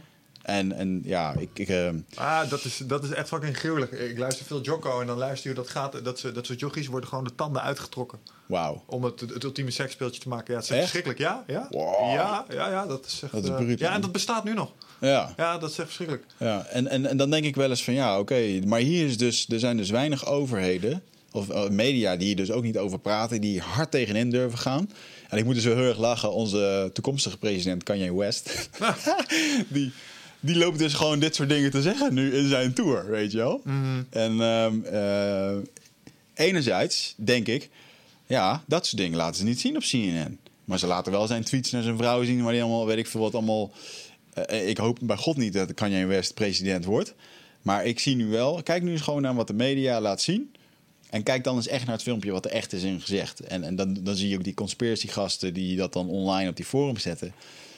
Eh, die laten dan de twee kanten zien. En, dan, dan, en het neigt toch iedere keer weer naar de kant eh, dat dat allemaal kut is. En wat is dan wel goed? Ja, het enige wat goed is, is de democraten. En dan kom je toch weer terug. Oké, maar waarom is het dan? Ja, die dat, dat, doet, dat doet Fox aan de andere kant net zo. CNN die doet dat voor de, eh, voor de democraten weer. Hmm. Ehm, maar ja, waar we het over hadden, even, even terug naar waar we het over hadden, zeg maar, de, de ble- het blatant eh, laten zien van deze dingen, dat, dat vind ik aan de ene kant dus eh, een creepy ding. Ja. Eh, en het laatste wat ik nog eh, als voorbeeld heb, want dan maak je het rijtje van Disney af, dan ga je even terug naar de katholieke kerk. Dan moet je voor de grap eens googlen op eh, de troon van de paus. Ik weet je dat ding wel eens gezien hebt. Dat, serieus, daar zit hij dan voor. Lijkt wel een scène uit Star Wars, jongen. Waarbij de Emperor, de evil Emperor, voor zijn troon zit. Vooral die voorgaande paus. Deze is wel sympathiek, maar die daarvoor. Deze, die leek letterlijk op Emperor Palpatine van eh, Star Wars. Dat is geen good guy, voor als je de films niet kent. Eh, het is echt een bad guy. En dat is ook een, eh, een troon met allemaal satanistische symboliek erachter. Mensen die uit de hel lijken te komen of zo. Hey en luisteraar, dankjewel dat je zit te luisteren naar deze podcast. Ik onderbreek hem eventjes voor een hele belangrijke boodschap. Of misschien liever gezegd een uitnodiging. Want op 24, 25 en 26 mei, dan is er weer een nieuwe editie van Rite of Passage. Dat is mijn retreat voor persoonlijke ontwikkeling. En speciaal voor de mensen die op zoek zijn naar, ja, naar, helderheid. Of dat ze lastig bij hun gevoel kunnen komen. Dat ze moeilijke beslissingen moeten maken. En dat ze zo ontzettend in hun hoofd zitten ja, dat ze er eigenlijk gewoon niet meer goed uitkomen. Of dat ze misschien al heel lang in een, ja, een soort van oud gevoel zitten. Dat ze dat gevoel willen transformeren. Of misschien wil je gewoon een oud stuk achter je laten. Ergens een punt achter zetten. En ja, zoek je misschien heling op iets wat, wat je te lang hebt weggeduwd of, of hebt vermeden. En daarvoor wil ik je uitnodigen op 24, 25 en 26 mei om in een retreat mee te doen waar de inhoud van het programma geheim is. Waar de belofte is dat het oncomfortabel wordt. Want jij begrijpt als geen ander dat als je die volgende stap wilt maken, ja, dan zul je uit de comfortzone moeten komen. En ik garandeer je, laat mij dat proces begeleiden met jou voor drie dagen. En je leven zal daarna nooit meer hetzelfde zijn. Gemiddeld beoordelen de deelnemers het met een 9,2. En daar ben ik ontzettend trots op. Er is ook een money back guarantee. Heb je de drie dagen vol, volbracht en vind je het niks, krijg je gewoon je geld terug. Dus het enige risico wat er is, is dat je gelukkiger kan worden. Ik zie je Bride of Passage. Ga naar wichertmeerman.nl en klik op retreat. Oh. Eh, En nou, dat ik ook denk van ja, als je dan de kerk bent, waarom heb je dit dan? Ja, hier daar heb je hem. ja. What the fuck? Ja, en, en ook de, de rode schoenen komen ook vaak terug. Hè? Dat die gemaakt zijn van mensenhuid. En eh, eh, rode schoenen zie je dus ook heel veel terug in die satanistische rituelen. Maar dus ook in die grotere kringen van de, de Epsteins en zo. En, Ja. en de paus die ook op rode schoenen loopt. Kijk, en iets in mij hoopt dat dit gewoon allemaal fucking bullshit is. En dat, dat het gewoon een patroon is dat we denken te zien dat, dat er eigenlijk niet is. Eh, Ja. dat er sensationalisme achter zit. Want stel je de andere kant voor, jongen. Stel dat dit waar is. Stel dat die lui echt iets aan het aanbidden zijn en dat geeft ze macht. Ja. Dat zou een enge werkelijkheid zijn. Ja. Ik denk dat ik daarom dat kritisch denken ook wel zo fijn vind. Want hoe, hoe eh, zeg maar desillusionerend wetenschap zo af en toe kan zijn... het is ook wel veilig dat je weet dat dat soort dingen er niet zijn. Weet je ja, wel? Ja, ja, ja, ja, ja. Ja, en eh, wat ik een hele... ehm, ehm, oh, dat vind ik irritant. Hè? Dan zit ik nu iets te zoeken en dan kom ik op Snopes. Jij hebt het ook al gezegd. Ah, dan zoek ik even op Snopes. Nou, ik ben er nu helemaal achter dat dat Snopes, wat zo'n fact-checker is... ook gewoon een opgekocht ding is wat door de media beheerd wordt. En dat daarin ook gewoon... dat dat gewoon niet klopt. Ehm, Illustreer het met één voorbeeld. nou, bijvoorbeeld die ehm, eh, ehm, neef van John F. Kennedy, die, eh, die maakt nog wel eens wat post. Onder andere over de, de ziektes en vaccinaties en dingen. Die heeft dit regelmatig onderuit gehaald. Dat dit eh, eh, als aandeelhouders een hoop farmapartijen heeft. Die in, eh, ten bate van dat, dat soort artikelen ontkrachten. En ehm, er is dus niet... Dat zou het mooiste zijn. En Igor Beuker die zat daar toevallig laatst over te kletsen op, ehm, ehm, op zijn Instagram. Het zou heel mooi zijn dat er een keurmerk komt voor die factcheckers. Ja. Want nu Ja. kunnen wij gewoon Ja. zeggen, Michel en Wigert, we starten een factcheckbedrijf. En dan aan de onderkant zijn we bevriend met Jabbo en Jabbo flikt iets en we, we ontkrachten dat. En, en dus dat keurmerk, dat zou wel een hele mooie daarvoor zijn. En, Weet je wat eh, het probleem, probleem is? Als je dit echt... daar heb ik best wel lang over zitten nadenken. Mhm. Maar, maar om, om ervoor te zorgen dat informatievoorziening... op dit moment weer zuiver wordt... kan eigenlijk alleen maar als je alle dingen dan moet je worden waar je voor vreest. Dus dan moet je een totalitaire staat worden die zegt... hey, en vanaf nu af aan mag er alleen op tv wat gefact-check is. De, Ja, snap je, dan moet er iets zijn dat, dat er achteraan gaat. Iets, iets globaals. Ja. Want eh, wij hebben geen invloed op wat er in Amerika op tv komt. Nee. En, en dat krijgen we ook niet voor elkaar. China doet dat heel goed, hè? ik zag dus van de week gewoon een video in China waar ze... Je hebt een bepaalde bevolkingsgroep van China die eh, geïslamiseerd is. Die gewoon in groepen van 40 man met ooglapjes op een grond Ja, werden gezet. En met soldaten gewoon bussen in werden getrokken om naar, eh, naar kampen gestuurd te worden. Om opnieuw opgevoed te worden. En dan gingen ze ja, nee, maar ook gewoon een soort scholen. En waar er moest dan gezongen worden. En religieuze liederen. En dat, zo, dat die kerel, die mocht daar dan zijn in de zin van... we gaan hier alles filmen. En dat ze ook zeiden, nee, straks om vijf uur mag iedereen hier gewoon weer weg. Dus hun bleven gewoon op het schoolplein staan. Hij zo tegen die directeur van, het is nu vijf uur. Er zijn vandaag weinig mensen. Ja, niet iedereen mag weg. Ja, een paar ja. mogen weg. Nou, op een gegeven moment ging er dan wel een bus met mensen weg. Die gingen dan eerst naar een ander ding. En vervolgens mochten die dan een soort van vrij. En dan zei, ze- dan zei hij ook van, wat gebeurt hier dan? Eh, wat doen jullie dan? Want eigenlijk eh, veranderen jullie gewoon mensen hun geest. Je Ja, gewoon aan, aan het hersenspoelen. En die vrouw, nee, nee, alleen de slechte dingen halen we eruit. maar dan denk ik echt, nee man, dit, dit is gewoon, ja, dit kan gewoon niet. Ik, Nee. vind, ik vind China wat dat betreft, vind ik wel een, eh, een hele enge. Ehm, zeker ook omdat hij langzaam nu stapjes aan het maken is. Er stond laatst ook een artikel door de Chinese krant. Ik weet niet of dat dan waar is, maar eh, een paar oorlogen die in ieder geval gevoerd gaan worden in de komende 50 jaar. Dat is dat ze Taiwan willen in gaan pakken. Ehm, want nu hebben ze dan Hongkong, nu zou het dan Taiwan worden. En dan zou het langzaam misschien nog wel eens richting India kunnen, naar dat Himalaya-stuk. En, ehm, Tibet, die kanten, ja. Eh, nou, volgens mij hadden we dat vorige keer al aangehaald. Daar was al eh, wat schermutselingen de laatste keer. Maar China is wel echt een soort van eh, superpower. is wel heel eng. Ik vind het heel eng, China. Als je nou echt even waar ben je bang voor in deze wereld? China. China. China, ja. Ja. ja, China is, volgens mij wat eerlijk gezegd, wat, wat iedereen altijd zegt die er iets verstand van heeft van China is in zoverre eh linker soep, omdat ze niet bang zijn om het. eh, zij hebben de ruimte om het lange spel te spelen. Kijk, in Amerika zit iedereen, en hier ook in Nederland, zit iedereen op een vierjaarlijkse cyclus. Dus iedereen kan maar even beleid voeren. Maar daar, omdat het stokje wordt doorgegeven van dictator op dictator, eh, kun je gewoon één lijn bepalen. En die kun je over de, over de loop van 50 jaar kun je die uitvoeren. Dus je kunt nu al rekening houden met wat je over 50 jaar gaat doen. Ja. En, en dat is waar zij heel goed in zijn. En ik denk dat hun doel, ja, world domination wil ik niet zeggen, maar wel zo machtig mogelijk worden is. Ja, nou en dat is dus wat ehm, de conspiracy theorieën zeggen. Dat er, er moet een soort one global government gaan komen. Nou, hoe krijg je, zorg je dat iedereen er afhankelijk van wordt? Nou, dus van technologie. Dus een van de stappen zou nu zijn: oké, eh, laat een virus los. Of zorg dat er wat is. Eh, zorg dat die angst er heerst. Zorg dat die verplichte vaccinaties komt. En zorg dan straks dat er een verplichte ID komt. Anders kan je niet meer reizen of dienen. Nou, dan, dan, dan, heb je, dan ben je daar naartoe aan het werken, stapsgewijs. Ja, maar wat heb je dan? Ja, oké, eh, eens. Eh, maar toch denk ik dat, want iedereen is altijd zo bang voor zo'n New World Order. Mhm. Maar ik heb het er vaker over gehad. Ik kijk Star Trek. En in Star Trek is, dat, is het drie, eh 400 jaar later in de toekomst. Ja. En, en da- daar is heel aarde is verenigd. Je hebt Ja. gewoon een Earth government eh, en alle resources zijn gelijk verdeeld en het energieprobleem is opgelost en de technologie is overal. En iedereen is eigenlijk alleen maar bezig met zelfontwikkeling. Ja, I I you're of gaat bij Starfleet. Dat is een beetje het idee. Ja. En ik denk altijd, ja, dat klinkt redelijk utopisch. Dat, dat klinkt goed. Waarom is iedereen daar toch zo tegen? Uh, maar dat is omdat uh, in de constructie zoals we die nu heel dystopisch voor ons zien... dat de mensen die het dan voor het zeggen hebben... Mm. zichzelf uh, onredelijk veel toe-eigenen. En dat er daardoor een groot verschil ontstaat tussen Mm. degene die... die die het voor het zeggen hebben uh, en de normale burger.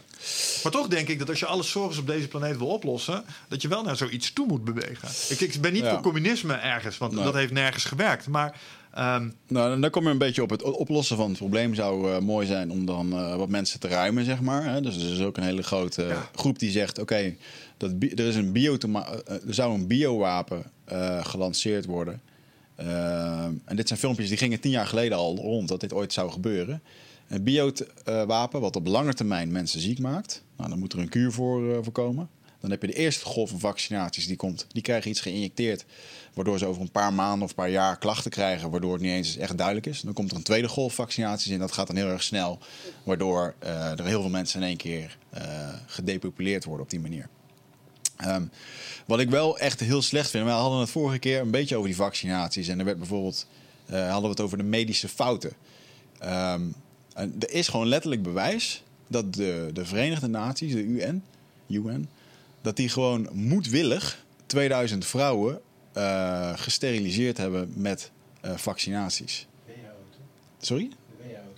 Eh, volgens mij staat er, ik heb hier mijn eh Oké. klein aantal, de UN. En ehm, dus daar, wordt daar wordt over nagedacht. Daar wordt over gespeculeerd, weet je wel. En dan denk ik wel van ja, dat vind ik wel echt. eh, ehm, Georgia Guidestones, man. Hm? De Georgia Guidestones, die Wat moet je opzoeken. Zoek maar op. Het zijn, twee pilaren, zijn een paar pilaren, die staan ergens in Georgia, in Amerika. Niemand weet wie ze er heeft neergezet. Oh. En daar staan, je hebt het vaak over gehad, daar staan instructies op voor het menselijke ras. Hou de bevolking onder 25 miljoen. Georgia Guidestones. dat meen je. Ja, hou de Serieus? bevolking onder 25 miljoen. In Zo- Georgia, ja. Georgia denk ik aan een soort van hillbilly Ja, ja, ja, eh, redneck. En, eh. en het ding is dus, niemand weet wie die stenen er heeft neergezet. Het staat er in een aantal talen. En het zijn een soort instructies voor de generatie hierna. Dus hou de bevolking onder 25 miljoen. Eh, Wow. zorg, ervoor, ja, zorg ervoor dat je in harmonie met de natuur leeft. Eh, er, waren een paar, er waren een paar regels die het ze meegeeft. In meerdere talen. Freaky. Ja, 25 miljoen. Eh, het schijnt dat dat ongeveer het maximaal aantal bewoners is... wat we hier op deze planeet zouden kunnen bolwerken. Dat is niet zo heel veel. Nee, maar weet je wat het is? Ehm, ik geloof dat ook niet. Want depopulatie, wa- waarom zou je dat doen? Waarom zou je willen depopuleren? Eh, als zijn de eh, eh, NWO, zeg maar, of eh, New World Order. Je wil een, een, een wereldbevolking waar je wat mee kan. Je wil arbeidskracht. En Als je dan zo'n satanistische organisatie wil, wil je waarschijnlijk ook andere, andere beschavingen in de ruimte veroveren. Nou, veel. dat- dat Daar hebben mensen voor nodig. Ja, dat klopt. Maar als we nu naar richting de AI-kant gaan, waar heel veel dingen straks Ja. overbodig worden. Oh, vijf, 500 miljoen, sorry. Maar dan, dan is er op een gegeven moment een ehm, in perpetual balance with nature. Ja. Maar ehm, guide reproduction wisely improving fitness and diversity. Staan hier de, de instructies van de Georgia Guidestones? Want dat was echt common sense wat hier staat hoor. Het is best wel mooi. Ergens, als je overnieuw zou kunnen beginnen en je zou deze constructie hebben, dan denk je ja, oké. Ja. Kijk maar Maar, eventjes. maar in ieder geval, de, ehm, ja, wat dus het idee is, is, straks hebben we AI en er worden een hele hoop dingen overbodig. Dan zijn mensen op een gegeven moment gewoon belast. Dan kosten ze alleen maar geld. Ehm, die One World Order, die wil eigenlijk één eh, betalingseenheid. Het liefst elektronisch. Kan je iedereen controleren, kan er niks meer zwart, kan alles gewoon. Ja. Ehm, dat is toch, uh, toch, toch wenselijk? hm? Oh, je hebt ze? Wat zijn ze? Ah, hier, daar zijn ze. Oh, de, de top 10 regels. Nou, la- laat, me- laat me eventjes dit verhaal afmaken, want dan kunnen we daarheen gaan. Maar, ehm, eh, en dat je op een gegeven moment zegt, oké, nou goed, de, de rijken, die, ehm, die krijgen, dat werd er dan gezegd, de rijken die krijgen dan bijvoorbeeld, en de mensen die nodig zijn, die krijgen ook een vaccinatie. En die weten niet dat ze eigenlijk een antiwapen ingestu- inge, zodat ze blijven leven. Dus er blijven ook heel veel mensen leven. Ja. Dus mensen die in de politiek zijn, de militairen, verplegers, en dat, dat, dat wordt er dan, eh, dat zou gesuggereerd worden. Uh, maar uiteindelijk, om de, om de bevolking te depopuleren, dat je er maar een x aantal nodig hebt. Um, ik denk dat op een gegeven moment, zoals we nu doorgaan, raakt de aarde wel op. Maar dat komt ook heel erg omdat ze graag willen dat wij met z'n allen in een stad gaan zitten. Het wordt steeds moeilijker gemaakt om uh, je eigen tuintje te maken. En, uh, maar dit, dit is wat ik bedoel, jongen. Als je, waar, waarom je een New World or, een, een, een wereldoverheid nodig hebben. Want als je echt kijkt naar de netto resources die er zijn. Mm. En dan moet je niet alleen naar de aarde kijken, maar dan moet je ook kijken naar de maan, waar we het laatst over hadden met André. Daar, daar heb je bepaalde grondstoffen die we nodig hebben, helium. Ja. Uh, als je kijkt naar kom kometen, asteroïden, die in onze nabije omgeving circuleren, ja. daar kunnen we echt een bullshit vandaan halen. Uh, elk probleem wat wij hebben als gevolg van overpopulatie mm. is in principe een engineering problem. Dit ja. voorbeeld heb ik ook vaak aangehad. Kijk, er was een meneer die heeft, de hele, die heeft echt de helft van de wereld gered omdat hij bepaalde crosskruisingen met granen heeft gemaakt, waardoor ze plots konden groeien in moeilijke gebieden. Ja. De, als, we die techno als we nou eens even afspreken, ja, maar je mag geen uh, modified foods in moeder natuur gooien, want dan gaat het stuk. hey, als wij nou eens een graan ontwikkelden dat in de Sahara zou groeien, ja. kunnen we. Maar dat doen we niet, want daar vindt Greenpeace iets van. Greenpeace ja. saboteert dat soort initiatieven. Nou, maar ja, Mon Monsanto heeft bijvoorbeeld dit soort initiatieven gedaan. Die heeft gewoon gezegd, oké... Okay, en die patenteren uh, het. En dat is on oneigenlijk menselijk gedrag. Je zou moeten zeggen, nee, dat, ja. dat gebruiken gewoon en dat is kosteloos. Maar ze, ze patenteren het en ze zeggen ook... oké, okay, als je deze zaden gaat gebruiken... dan is dat land ook van ons. Maken ze afspraak met die boeren. Vervolgens zijn die zaden eigenlijk helemaal niet goed... Uh, waardoor ze minder goed eten leveren... Sure. De grond die wordt vervuild en is daarna ook nog een keertje onbruikbaar. En het land is van hun. Maar, maar je, hebt, je hebt het nu over een implementatieprobleem. Want als we dit kunnen, eh, dan kunnen we ook eh, zeg maar zaad maken dat daar groeit eh, dat, en, en verstrekken Ja. zonder dat er meteen een constructie aan zit dat het land ook van hun is. Dus als je Ja. de Monsanto uit de vergelijking haalt en je hebt overbevolking en je zou als wereldoverheid zeggen: hé, hey, wij gaan research nu steken in het ontwikkelen van planten die ook in dat soort klimaten groeien. En we gaan Ja. crop rotations, want we weten ook iets dat als je planten wisselt op ondergrond, eh, dat, de, Ja. dat de land wel vruchtbaar Maar- maar uiteindelijk- Dus je kunt het oplossen. Ja, ja, maar je hebt die land dus nodig. En iedereen zit straks in de stad. Wordt ook een beetje gedwongen om naar de stad toe te maken. Want daar is straks al het werk en zo te doen. Ehm, en uiteindelijk heb je dus een soort afhankelijkheid van... hé, hey, we gaan Maar- kunstmatig voedsel maken. En dan kun je in één keer de voedsellijn kan je stopzetten. Dan kan je zeggen, oh, jij wil eten...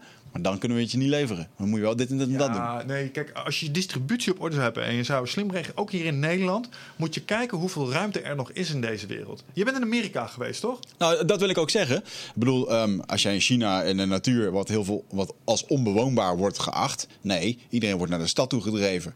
Maar er is zo ontzettend veel plek nog op de wereld. Ja.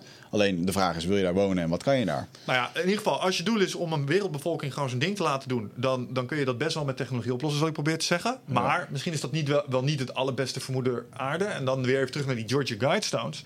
Hier, dit zijn de tien eh, spelregels die, eh, die stenen voorkouwen. Ehm, maintain humanity under 500 million in perpetual balance with nature. Dus dat Ja. is duurzaam. Maximaal 500 mensen. En we zitten nu met 8 Vijf- biljoen. 500 miljoen. Hoeveel? hebben Dan moeten, er, dan moeten er 7,5 biljoen moeten er weg. Fuck. Dat is een bol. Is Ehm, nou, guide reproduction wisely. Improving fitness and diversity. Geen inteelt, jongens. Dus eh, niet met z'n allen uit één dorp. Unite humanity with a living new language. We hebben toen geprobeerd hè, met, eh, in. Europa. Hoe heet dat ook alweer? Hadden probeerden we een nieuwe taal naast het Engels. Echt? Ja, ah, ik ben de naam even kwijt. Wat interessant. Ehm, dat was een Europese taal. Ehm, rule, passion, faith, tradition and all things with tempered reason. Cool. Protect people and nations with their fair laws and just courts. Okay. Let all nations rule internally, resolving external disputes in a world court. Avoid petty laws and useless officials. Geen bureaucratie dus. Balance personal rights with social duties. Ja, dus iedereen moet bijdragen aan het grote geheel. Ja. Prize truth, beauty, love, seeking harmony with the infinite. Mooi. Oh. Mooi. Be not a cancer on the earth. Leave room for nature. Leave room for nature. Twee keer. Twee keer. Ja. Met andere woorden. eh, ja, ik denk dat als je deze zou volgen, dat je meer richting jouw eh, kant gaat. Dan moet je depopuleren. Dat Ja. kom je niet aan. Ja. Ja, dit is, eh, nou, het is een mooie steen. Ik hoop dat... Ik hoop niet dat dit gebeurt, want dat zou Nee, echt ik betekenen hoop niet dat, dat dit een heleboel zielen, Nee. zeg maar. nee. nee. Ik hoop ook... Ja, goed, nee, dat klopt. Maar het is wel een hele mooie stelregel. Ik denk dat als je overnieuw mag beginnen op een nieuwe planeet, Ja. dan zou dit een, een fantastische set aan. Ja. Maar goed, ja, het is wel een... ehm, eh, het depopuleren van de bevolking. Ik vind het... eh, wat ik bijvoorbeeld een hele sterke vind... is... ehm, het, eh, ehm, als je de bevolking wil controleren, dan wil je het afhankelijk maken. Nou, dat kan onder andere door technologie. Maar waar ik dus voorheen, waar we hier hele mooie gesprekken over hebben gehad... eh, met verschillende gasten, dat universele inkomen. Daar heb ik dus goed over na te denken en wat verschillende variaties daarop gehoord. En dan denk ik, ja, hier vond ik dat eigenlijk heel mooi toen dat werd gezegd. En ik denk ook serieus, voor mij en voor jou is dat heel mooi. Want wij regelen onze shit wel. Komt er wat extra binnen, mooi, kunnen we leuke dingen mee gaan doen. We kunnen onszelf gaan vermenigvuldigen. Maar als jij niet met geld om kan gaan, wat 90% van de bevolking niet kan doen, dan word je dus eigenlijk afhankelijk gemaakt van een loon eh, wat minimaal is. Oftewel, je wordt gecontroleerd. hey, oh, je gaat niet meer verdienen of je kan niet sparen of wat dan ook. En dan denk ik, ja, zo'n universeel inkomen is misschien wel een hele mooie oplossing om alles weg te nemen wat er nu beschikbaar is. Iemand die 1000 euro te geven en het hem daar volledig mee te laten uitzoeken. Maar als je ze niet leert omgaan met geld, dan, ehm, dan gaat het een probleem vormen. Dat zou over. Nou, niet alleen. Nou, dat omgaan met geld gaan mensen uiteindelijk wel leren. Er zullen altijd idioten zijn die het niet kunnen. Maar als je dit over ge- generaties heen doet. Kijk, als je dit in één generatie doet. en ze geven ons dat UBI. en we zien ineens. ja. en als je nu doet wat we zeggen. krijg je geen UBI. Maar dan ga ik het toch weer zelf regelen. Want, want je bent dat nog gewend te doen. Ja, ja. Maar, maar als Leaatje dit gewend is. en, en haar kind straks. zeg maar. Die, die zijn niet anders gewend als die UBI. en, en, diens, en Lea's groot. zijn Ja. kleinkinderen straks. En, en die die hebben het probleem. Want, want die weten niet beter. En Ja. die zijn dat stukje eh, eh, weerbaarheid en autonomie zijn ze kwijt. Want ja, die kregen alles vanuit de overheid. Ja. Ik, ik kan me voorstellen dat het echt een heel sterk controlemechanisme is. Absoluut. Aan de andere kant, het is wel een soort utopie waar we met z'n allen altijd over gedroomd hebben. Snap je, als ik het heb over dat Star Trek-universum, dan is het energieprobleem en het schaarste probleem is opgelost. Want dan alleen kan dit. Hè? Dus er is genoeg voor iedereen. En we kunnen het verdelen. Zodat de welvaart over de hele wereld. Dus als we hier 2000 euro per maand krijgen. Dan, dan krijgt iemand anders ergens anders op de wereld dat ook. En die kan ineens ook boodschappen doen. Dat, Ja. dat is toch een geweldig streven Ik, ergens. ik vraag me eventjes af of dat het eh, schaarste probleem daarmee op wordt gelost. Want bijvoorbeeld in Spanje willen ze dit nu gaan versnellen. Ehm, en volgens veel van die conspiratietheorieën is dit dus ook volgens de planning. Oké, er komt straks een soort universeel inkomen waarbij de regering zegt... we geven jullie gratis geld en dat doen we voor jullie. Nou, hier hebben wij het eerder over gehad. Ik ben van mening, dat, doen ze niet, dat doet men niet voor niets. Eh, want men zal er altijd beter van worden. En ehm, ik, ik hoop dat inderdaad een hele hoop mensen... Tuurlijk, als ik 1000 euro extra nu per maand krijg, je fucking relaxed. Maar ik ga er niet minder om werken, weet je wel? Ja, maar En- dat cijfer ook niet het leed weg wat je ermee zou oplossen nu, hè? Ik bedoel, er zijn een heleboel mensen voor wie 2000 euro in de maand standaard vanuit de UBI een dermate verhoging van hun levensstandaard Zeker. zal, zal realiseren dat je die, die halen dus op hebben. Ja, oké, Ja. dan maar iets meer controle aan. Ik give a shit, ik kan die boodschappen doen. Zeker, zeker. Maar wereldwijd gezien... ehm, kijk, er zijn ook heel veel landen... Wij praten hier over 2000 euro. En ehm, ik bedoel, de gemiddelde ZZP'er verdient 20.000 euro in Nederland. Dat is het gemiddelde salaris van een ZZP'er. Wat hij zichzelf uitbetaalt. Hmm. EKE, is dat heel erg verantwoordelijk voor jezelf? Hmm, kan je wat van vinden. Ehm, en voor een hele hoop mensen die, die niet boven die grens uitkomen... die altijd maar lopen te tobben om geld... EKE eigenlijk een, een geldprobleem hebben. Either way, of je hebt te weinig of je kan er niet mee omgaan... of je hebt gewoon een probleem door schulden of pech... eh, wordt daarmee niet opgelost. En ehm, eh, kom je toch een beetje op dat eh, stukje van... geef hem een vis om te eten en hij kan voor een dag eten. Of leer hem om te vissen en hij kan zijn ding gaan doen. Ja. En ja, ik, ehm, nou, ik vind het een... ehm, UBI onder voorwaarden dan in dat geval. Want eh, ik denk dat. Ik worstel de laatste tijd vaak met het probleem. Hoe zou je dit, eh, dit hele bootje goed kunnen sturen als je kijkt waar je met z'n allen in zit? Ik bedoel, als COVID iets heeft laten zien, is dat je gewoon. vers- je bent eh, verstrengeld met elkaar, vervlochten. Met alle economieën. Daar, daar doe je niks aan. Dus als je hier in Nederland een paar dingetjes gaat doen. Helpt geen kloot. Want Frankrijk, Duitsland, Italië, die doen gewoon hun eigen ding. En, en, en dan wil je zoveel mogelijk uitlijnen met elkaar. Ja, en daarom lenen we een 190 miljard aan eh, Italië uit en zo. Waar een van de plannen voor wordt gemaakt. Waarvan we nu zeggen van ja, dat, dat gaan we terugkrijgen. Dude, we're never gonna see it back. En we weten het. Nee, maar eh, om dit, om dit te besturen op een juiste manier is fucking lastig. En ik heb ook wel zitten denken van ja, misschien... Want als je inderdaad mensen alleen maar geld geeft, wat dragen ze dan op een gegeven moment nog bij? Dus misschien moet je mensen verplichten om iets bij te dragen aan het grote geheel. Alleen maar zitten parasiteren, Ja. dat is ook geen recept voor succes, denk ik. En dit vind ik ook een hele gevaarlijke. Ehm, dat je dus straks... eh, eh, Microsoft heeft hier een heel mooi patent op aangevraagd. Toevalligerwijs in eh, maart. Ik vind hier verder niks van. Maar een patent waarbij je een elektronische, elektronische munteenheid... eh, in je lichaam krijgt. En waarbij je beloond wordt op het moment als je gaat sporten. Dan krijg je er geld bij. Nou, dat is een beetje met Black Mirror heeft hier een hele mooie aflevering van. Eh, dat je dus op een loopband staat en dat je dan punten krijgt. Net als in zo'n Nintendo-spelletje. En dan als je nog punten hebt, dan kom je in aanmerking om bepaalde dingen te doen. En nu kom je dus een, vind ik, in een heel gevaarlijk spectrum. Van ja, oké, dus nu moeten mensen dingen gaan doen om in aanmerking te komen voor. En enerzijds vind ik dat goed. Ehm, ik vind dat we in Nederland te makkelijk zijn met subsidies. Ik denk dat, ehm, eh, als ik, ik lees graag de columns van Annemarie van Gaal. eh, die, eh, die investeerder, de den mevrouw. Die kan hier heel kritisch op zijn over dat sommige ondernemers gewoon zeggen... of mensen met een uitkering... maar als ik 40 uur werk, dan verdien ik 200 euro minder dan een uitkering die ik krijg. Nou, dat soort shit, eh, dat gaat er bij mij ook niet in. Eh, maar ik vind het wel heel erg... eh, ja, dan wordt het toch een beetje Chinatown. Dat op het moment dat jij acht uur lang loopt te gamen... dat dat van je punten afgaat. Want als je erbij krijgt, waarom zou je het er ook niet afnemen? En als jij leuke dingen praat over de Chinese regering... krijg je extra puntjes. Ja, oké, maar daar ligt wel een scheidslijn. Ik denk dat deze technologie echt fantastisch is als je het echt alleen maar inzet voor positief gedrag. Dus als jij het, eh, het probleem van eh, global climate change wil aanpakken en eh, je moet mensen op individueel niveau gaan motiveren om hun gedrag aan te passen, dan gaat dit werken. Alleen er kleven ook risico's aan een dergelijk systeem. Want inderdaad, wat nou eh, als we systemen gaan implementeren die, eh, als je inderdaad een bepaalde politieke kleur eh, spreekt, dat je bonuspunten krijgt. En als je bepaalde dingen zegt die tegen de overheid zijn, dat de punten vanaf gaan. Dan gaat het tegen zich werken. Maar als jij vanaf nu minder vlees eet. en daar, daardoor krijg jij een mindere voetafdruk. ecologisch gezien. En dat belonen ze op zo'n manier. Ja.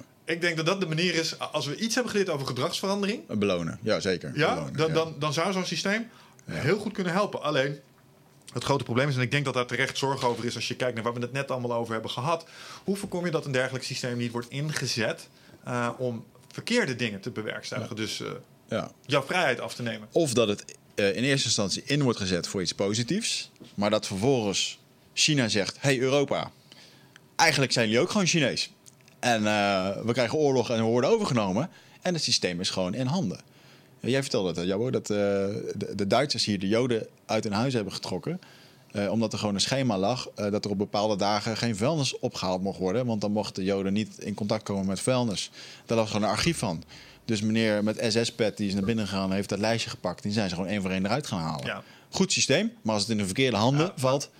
Dat, dat, dat, dat ontkom, daar ontkom je niet aan. Want er zijn nu ook allerlei systemen waarmee dat nu al kan. En dat is ook iets wat we hier al eerder hebben besproken. Als hier de sharia zou worden ingevoerd en we willen homoseksualiteit uitroeien. eh, en ik zou het voor het zeggen hebben, dan liet ik een extract maken bij alle huisartsinformatiesystemen van mannen in een bepaalde leeftijdsgroep die bovengemiddeld vaak eh, seksuele gezondheidsonderzoeken hebben gedaan. Snap je? Sorry, dat moet je nog een keer herhalen. Nou, Wat als, ik, als, als ik zeg maar mensen met een bepaald gedrag wil pakken, Ja. immoreel gedrag volgens mijn wet, Oh, dan zou ik nu uit alle huisartsinformatiesystemen, Ja. dus dan zou ik zoeken, hé, hey, Ja, ja. Meerman, je bent wel vaak bij de GGD geweest voor een chlamydia-testje, hè? Misschien doe jij dingen die in een bepaald spectrum vallen. Ja. Dus jij staat nu op een speciaal lijstje. Ja. Kun je direct doen. Achter mijn profiel staat dan een lul. Zo'n Ja, teken. ja, ja, ja. Icoontje. maar, maar het punt is, dat Ja. bestaat al. Ja. Dus dat kun je altijd op die manier inzetten. Ja. Ja. Ehm, alleen, eh, het is aan ons als burger. En eh, ik denk dat we nog steeds in onze handjes mogen knijpen met het, het soort overheid wat we hebben. Voor als je het afzet tegen een China bijvoorbeeld. Ehm, de- die, die daar wel consciëntieus mee proberen om te gaan. Soms daar fouten in maken, 100%. China bedoel je? Nee, in Nederland. Oh, oké. Bijvoorbeeld die corona-app. Ja. Hè, dat, is, dat is iets soortgelijks. Eh, de, de intentie erachter is denk ik wel oké. Ik bedoel, het kan veel erger als het gaat om overheden. Eh, Gaat, gaat het nog gebeuren, die app, of niet? Of is niet, eh, ja, in dit, eind dit jaar willen ze hem uitbrengen, geloof ik. eh, gaat iemand hem downloaden ook? Ik weet het niet. Of, ja, het, en het is natuurlijk gewoon wel zo dat bedrijven al heel snel zullen zeggen... je moet bij ons met die app en dan heb je al snel een algemeen geaccepteerd gevoel van Ja. die app. Ja, ik vind, het een, ik vind het een naar idee, maar ehm, ja.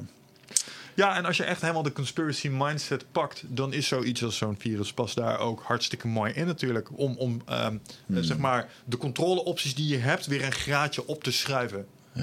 ja. Snap je, die, die nieuwe noodwet die ze willen aannemen met die anderhalve meter, staan ook allerlei dingen in over samenkomsten en zo. En als jij wettelijk samenkomsten wil ver- ver- verbieden, om wat voor reden ook, nou, dan heb jij daar een stukje wetgeving liggen. En je belooft wel plechtig dat je hem niet zult eh, laten, langer voort zult laten bestaan als nodig. Maar dat is niet 100% gezegd natuurlijk. Er stond ook in de eerste wet stond er een, eh, dat de deur ingetrapt mocht worden. Dat je, dat- en dan denk ik, oké, welke Pino heeft er op maandagochtend in die Tweede Kamer vergaderd met z'n allen en heeft dit idee ingebracht en dat iedereen zei, Jabbo, dat is een goed idee. Dat moeten we gaan gaan we doen. doen, Dat ja. moet erin. En dan denk ik, wow. Ja, en dat, en dat vind ik dan weer creepy. Want, want je ziet wel vaker dat dat soort besluitvorming... Ik kan me even niet meer het... eh, ja, volgens mij was het referendum voor de EU-grondwet destijds. Hmm. Dat werd dan even aan het, op een vrijdagmiddag om twee uur... als er bijna niemand in de Kamer zat... worden dat soort voorstellen ingediend... zodat ze lekker makkelijk er doorheen passeren. Dit er ook voor de vakantie nu nog even. Weet ik niet? Die, die noodwet Oh, die ja, ja, een dan komt, de Kamer op de vakantie. Ik zou nu echt zeggen, als regering zijnde... Fuck man, we hebben gewoon een van de grootste crisissen ooit in onze generatie. En jullie gaan nu even vakantie nemen. Ga lekker in september op vakantie. Regel je shit nu. Ik bedoel, ja... Eh, ja, ja, eens. Ik vind sowieso iets van op vakantie gaan in zo'n periode... waarbij er nog iets onbekends rondwaart. ja eh, hierbij heb ik dan echt... Ja jongens, jullie krijgen gewoon aan het einde van een maandje salaris. Hierbij zou ik echt op, op een soort van... Een e-mail willen sturen naar alle Nederlanders. Jongens, vanaf nu betalen we geen belasting totdat dit geregeld is. En dan kijken hoe snel dat het lukt, weet je wel. Ik probeer me even een werkelijkheid voor te stellen... waarbij Wigert inderdaad een soort red panic button heeft... waarbij die alle Nederlanders in één keer kan mailen. Zo van, eh, oké jongens... Dat zou mooi zijn. Of dat. eh, ja. Nou ja, goed. Ja, ik. ehm, ja. Mooie vraagstukken dit. Ehm, Nou ja, luister, het, het zijn gewoon.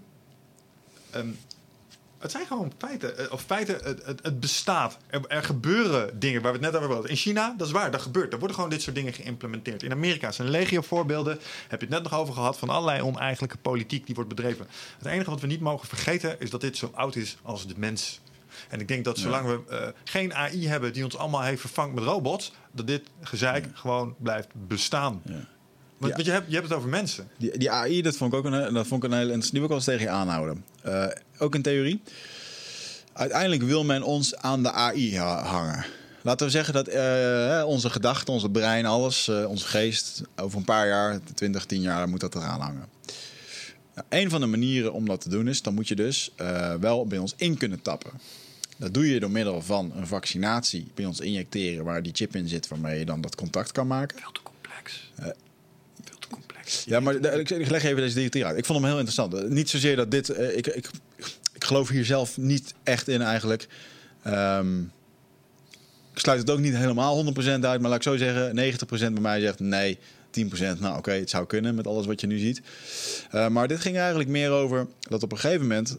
dan als je dus die chip in je hebt... en ze kunnen in je brein kijken...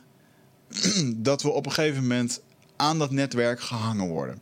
Oftewel, ze zijn een computer aan het bouwen en ieder persoon is daar één celletje die eraan komt. Op een gegeven moment zijn er zoveel mensen aangehangen, die dus in contact staan daarmee, dat je ze dus ook kan beïnvloeden. Want waar je informatie uit kan halen, zou je er ook in kunnen stoppen. En dan in één keer, dan gaat er op een kantoor ergens in, eh, weet ik veel waar, in China, gaat er een switch om. En dan gaan we dus een soort reset doen. Want dan zijn we eigenlijk een AI-computer. En dan komt er dus een globale reset. En dat betekent dat in één keer... Dat ik hier zit en dat, dat ik ergens aan zit of wat dan ook. Rebooting. En dat was dus de theorie van iemand die zei dat. Van ja, zorg dus dat je niet die vaccinaties neemt. Want dan kan je niet mee met die reset. ja. En ehm, kunnen wij als mensen ooit worden aangesloten op een dergelijk globaal netwerk? Ik denk van wel. Denk het ook wel, De- ja. Denk je dat de, de, de route om dat het snelst te doen is met een nepvirus en dan een vaccinatie? Nee, hier moet je het. ehm, er zijn twee auteurs die hebben geschreven over dys- dystopieën. De een was Orwell en de ander was Huxley. Ja. En Orwell die schetste een, een, een, eh, een, een staat zoals China. 1984 heet Ja, dat boek. Ja. eh, waarbij eh, camera's, controle, zeg maar een, een oppressive government, dictatoriaal. Huxley daarentegen omschreef Amerika. ja. Namelijk zoveel welvaart, luxe en genot. Zoveel informatie en ruis. Hmm. Dat mensen zich niet meer druk willen maken om de grote thema's. Omdat de afleiding er zoveel is. Ja. En ik denk dat als je echt eh, deze wereld op die manier eh, wil manipuleren. Dat je de Huxley-methode moet kiezen. Dus waarom oppressively een vaccin afdwingen. Als je het ze ook kunt komen laten halen. Mhm. Dus als, eh, laten we even verder denken over dat netwerk, ze erop aansluiten. Hoe zouden we dat doen? Kun je even googlen op Elon Musk presentatie van de ehm, Neuralink? Want onze grote vriend Elon Musk, die inmiddels best wel dingen voor elkaar heeft gekregen in deze wereld, ehm, die heeft recentelijk een productpresentatie gedaan over de Neuralink. Nou, eh, even, waarom zou zo'n chip in een vaccin niet werken? Weet je hoe groot zo'n chip, zo'n chip zou moeten zijn in zo'n vaccin? Microscopisch, ja? ja. Maar er zijn nu al chips Nee, nee, die... eh, het is technologisch niet mogelijk om met zo'n klein ding te doen wat jij suggereert. Dat kan niet. Want als je kijkt naar wat Elon Musk ervoor moet doen, die is zoiets aan het maken. Ja. Die is letterlijk iets aan het maken waarmee mensen kunnen interfacen met een computer. Dat heet de Neuralink. Ja? En wat dat is, is een set aan injecties gedaan door een chirurgische robot die die speciaal daarvoor heeft gemaakt. En dan injecteren ze ongeveer duizend elektroden achter je oor. Steek ze zo in je hersenen. En dan kunnen ze het niveau van hersenen uitlezen bereiken waar jij het over hebt. Heel, maar nog niet zo uitgebreid als je zou willen om al die dingen te kunnen doen die jij het hebt. En in Elon Musk maakt op een gegeven moment zelfs in die persconferentie maakt hij een grapje zoals jij van ja, dan moeten we niet tijdens het updaten vastlopen, hè? Weet je wel, ah, super ongemakkelijk. Iedereen echt zo, dude, wat zeg je hier? ja, ja, ja. Maar goed, dat is, dat is eigenlijk ook nog een pionier. Hè? Moet je je voorstellen dat dit over 100 jaar verder is. Dan ben ik maar- ervan overtuigd dat er een chippy komt wat... eh, En, dan nu weer terug naar het satanistische. Ehm, stel, je, je kijkt naar de wereld hè, en je kijkt naar AI. mhm. Wat, wat is, want, AI is voor een heleboel mensen, ook voor Elon, eh, de grote demon. Want waarom wil hij graag die Neuralink hebben? Omdat hij niet de competitie van de AI wil verliezen straks. Hij zegt, als wij los van dat ding door evalueren, blijven we achter en zijn we outdated straks. ja, dat zijn we ik- niet meer nodig. Dat snap ik. Ja. Eh, en wat je ook wel eens, eh, je hebt Joe Rogan ook wel eens geluisterd. En als die zijn eh, stoner podcast heeft, dan zeg je van ja, het lijkt wel alsof technologie wordt geboren door mensen heen. Hè, dat wij, eh, wij zijn de kokon. eh, en daar technologie komt door ons heen. En straks heeft het ons niet meer nodig. Dan barst het uit zijn cocoon en dan is het een vlinder. Oké. En, en toen dacht ik, oké, en waarom zijn al die, die, die mensen van power toch zo die kant op aan het bewegen? En, en lijken ze allemaal iets met, met satanisme te hebben? En, en dan kom je op Tesla. Tesla is een, een, een wetenschapper die heeft heel veel eh, prachtige dingen gedaan op het gebied van elektriciteit en zo. Uh, heeft een aantal hele. Uh, die zit ook in de fringe sfeer theorieën over hoe je gratis, gratis energie, nulpunts energie zou kunnen genereren. Mhm. Allemaal heel erg technolo- technology-oriented. Ja. En, en die zei eh, dat hij in contact stond met andere entiteiten. Hij channelde die dingen. Snap je? En er zijn meer wetenschappers die hun inzichten hebben gekregen ehm, in alternate states. Oh ja. En ik had het er straks over eh, ancient astronauts. Maar wat nou als ehm, het niet zozeer astronauts zijn, maar dat het psychonauts waren? Dus dat, dat, dat mensen in tijden in onze geschiedenis in contact hebben gestaan met entiteiten op andere bestaansvlaktes. Jij als eh psychonaut kan beamen dat het zo af en toe voelt alsof je praat met iets. En dat iets je dingen aan het stellen is. Ik heb zelf soortgelijke ervaringen gehad. Ehm, en, en als je kijkt naar de geschiedenis, ehm, Maya's, Azteken, eh, Olmecs, Egypte, eh, het oude Sumerië, de Vikingen. Ehm, Allemaal mensen die ook entheogenics namen. Maar ook allemaal mensen die zelf de soorten technologie inzetten. Bijvoorbeeld piramides. Er wordt wel eens, hè, als je dan naar de ancient astronauts shit kijkt. Waarom kan, is het dat tegelijkertijd in China en in Egypte en in Zuid-Amerika piramides werden opgesteld? Misschien- Misschien hè, is een soort technologie. Die leek overal zo'n beetje tegelijk ontstaan. Ja. We hebben het ook wel eens gehad over van die eh, fenomenen dat bijvoorbeeld als ergens een groep apen iets leert, dat een eiland verder, waar geen mogelijk contact is tussen die apen, plots iets Ja. die dat ook weten. Over wat voor netwerk gaat dat? En ik heb altijd gedacht, hey, dat ayahuasca, hè, dat DMT, dat kon nog wel eens toegang geven tot dat specifieke netwerk. Ja. En nou zijn er dus conspiracy theories die zeggen, ja, en dat is dus het ding. Er zijn mensen die die realm ingegaan, zijn aangeraakt door bepaalde entiteiten, dingen ingefluisterd. En die zorgen er nu gezamenlijk dat er door de mensheid heen, zeg maar, die AI heen geboren wordt. Ja. Dus, dus, en, en dat is eigenlijk wat, wat de duivel is. In dit geval, dus dat is die force of evil, die mensheid niet meer nodig heeft, maar alleen maar gebruikt om zijn eigen ding te krijgen. Ja. Maar dat komt dan via de DMT realm slash sfeer. Alex Jones die heeft een hele infamous rant bij Joe Rogan waarbij hij zegt, Ja, het zijn eh, ps- eh, psychonetic demons die onze kinderen nodig hebben om zichzelf hier door de AI heen te manifesteren. Dat. Maar ik denk dat ehm, eh, technologie is natuurlijk ook maar een ding. Kijk, vroeger had je een. Als je een. Eh, eh, je, was een je was een leider, een stamhoofd ergens. En je wilde ergens iets kwaad doen. Dan trok je ten strijde, ten voet.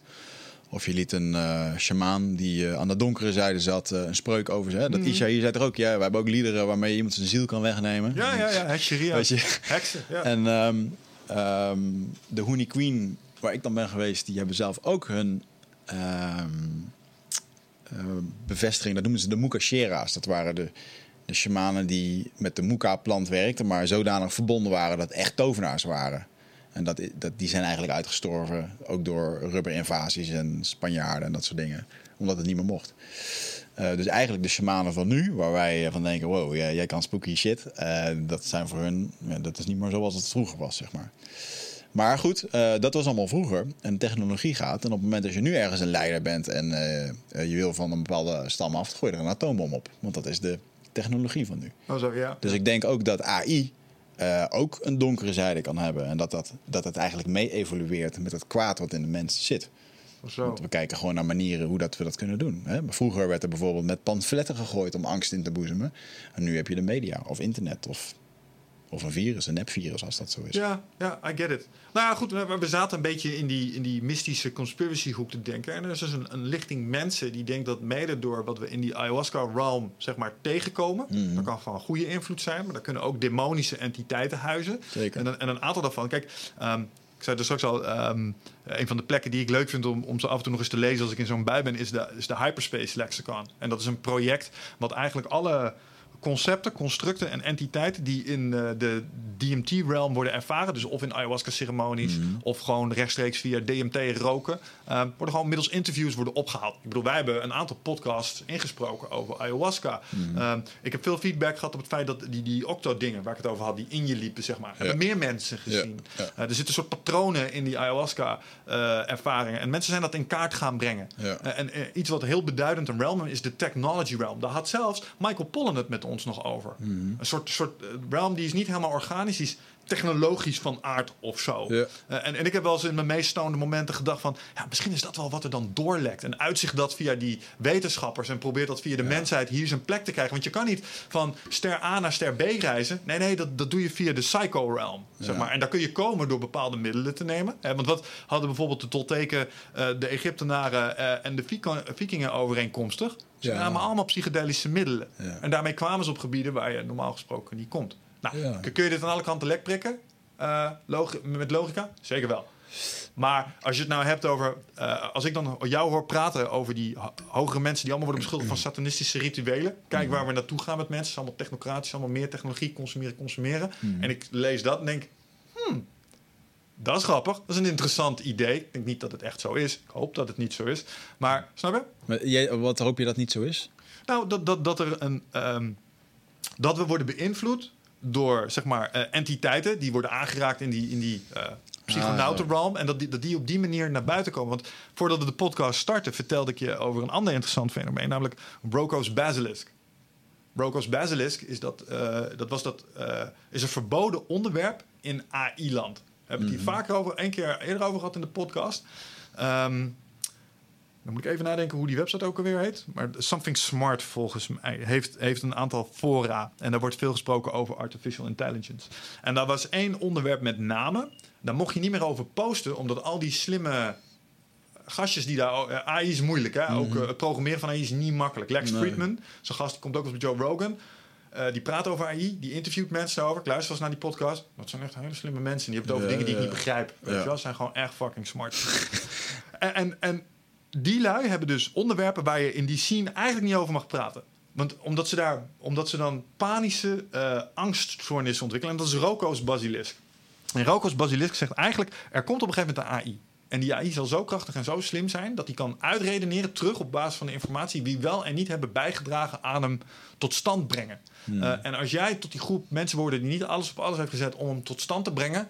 zal die je daarvoor straffen.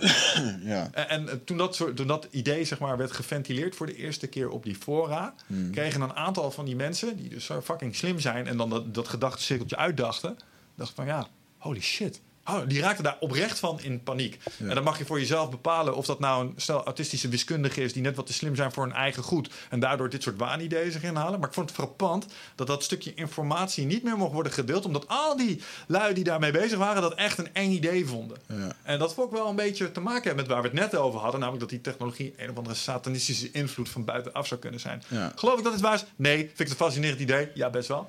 Zo, zo zou, dan, zou er dan toch nog een echte technologische god komen die ons gaat straffen voor onze zonden. En God voor of onze- duivel? Ja, misschien breng je de duivel wel in het bestaan op zo'n manier. I don't know.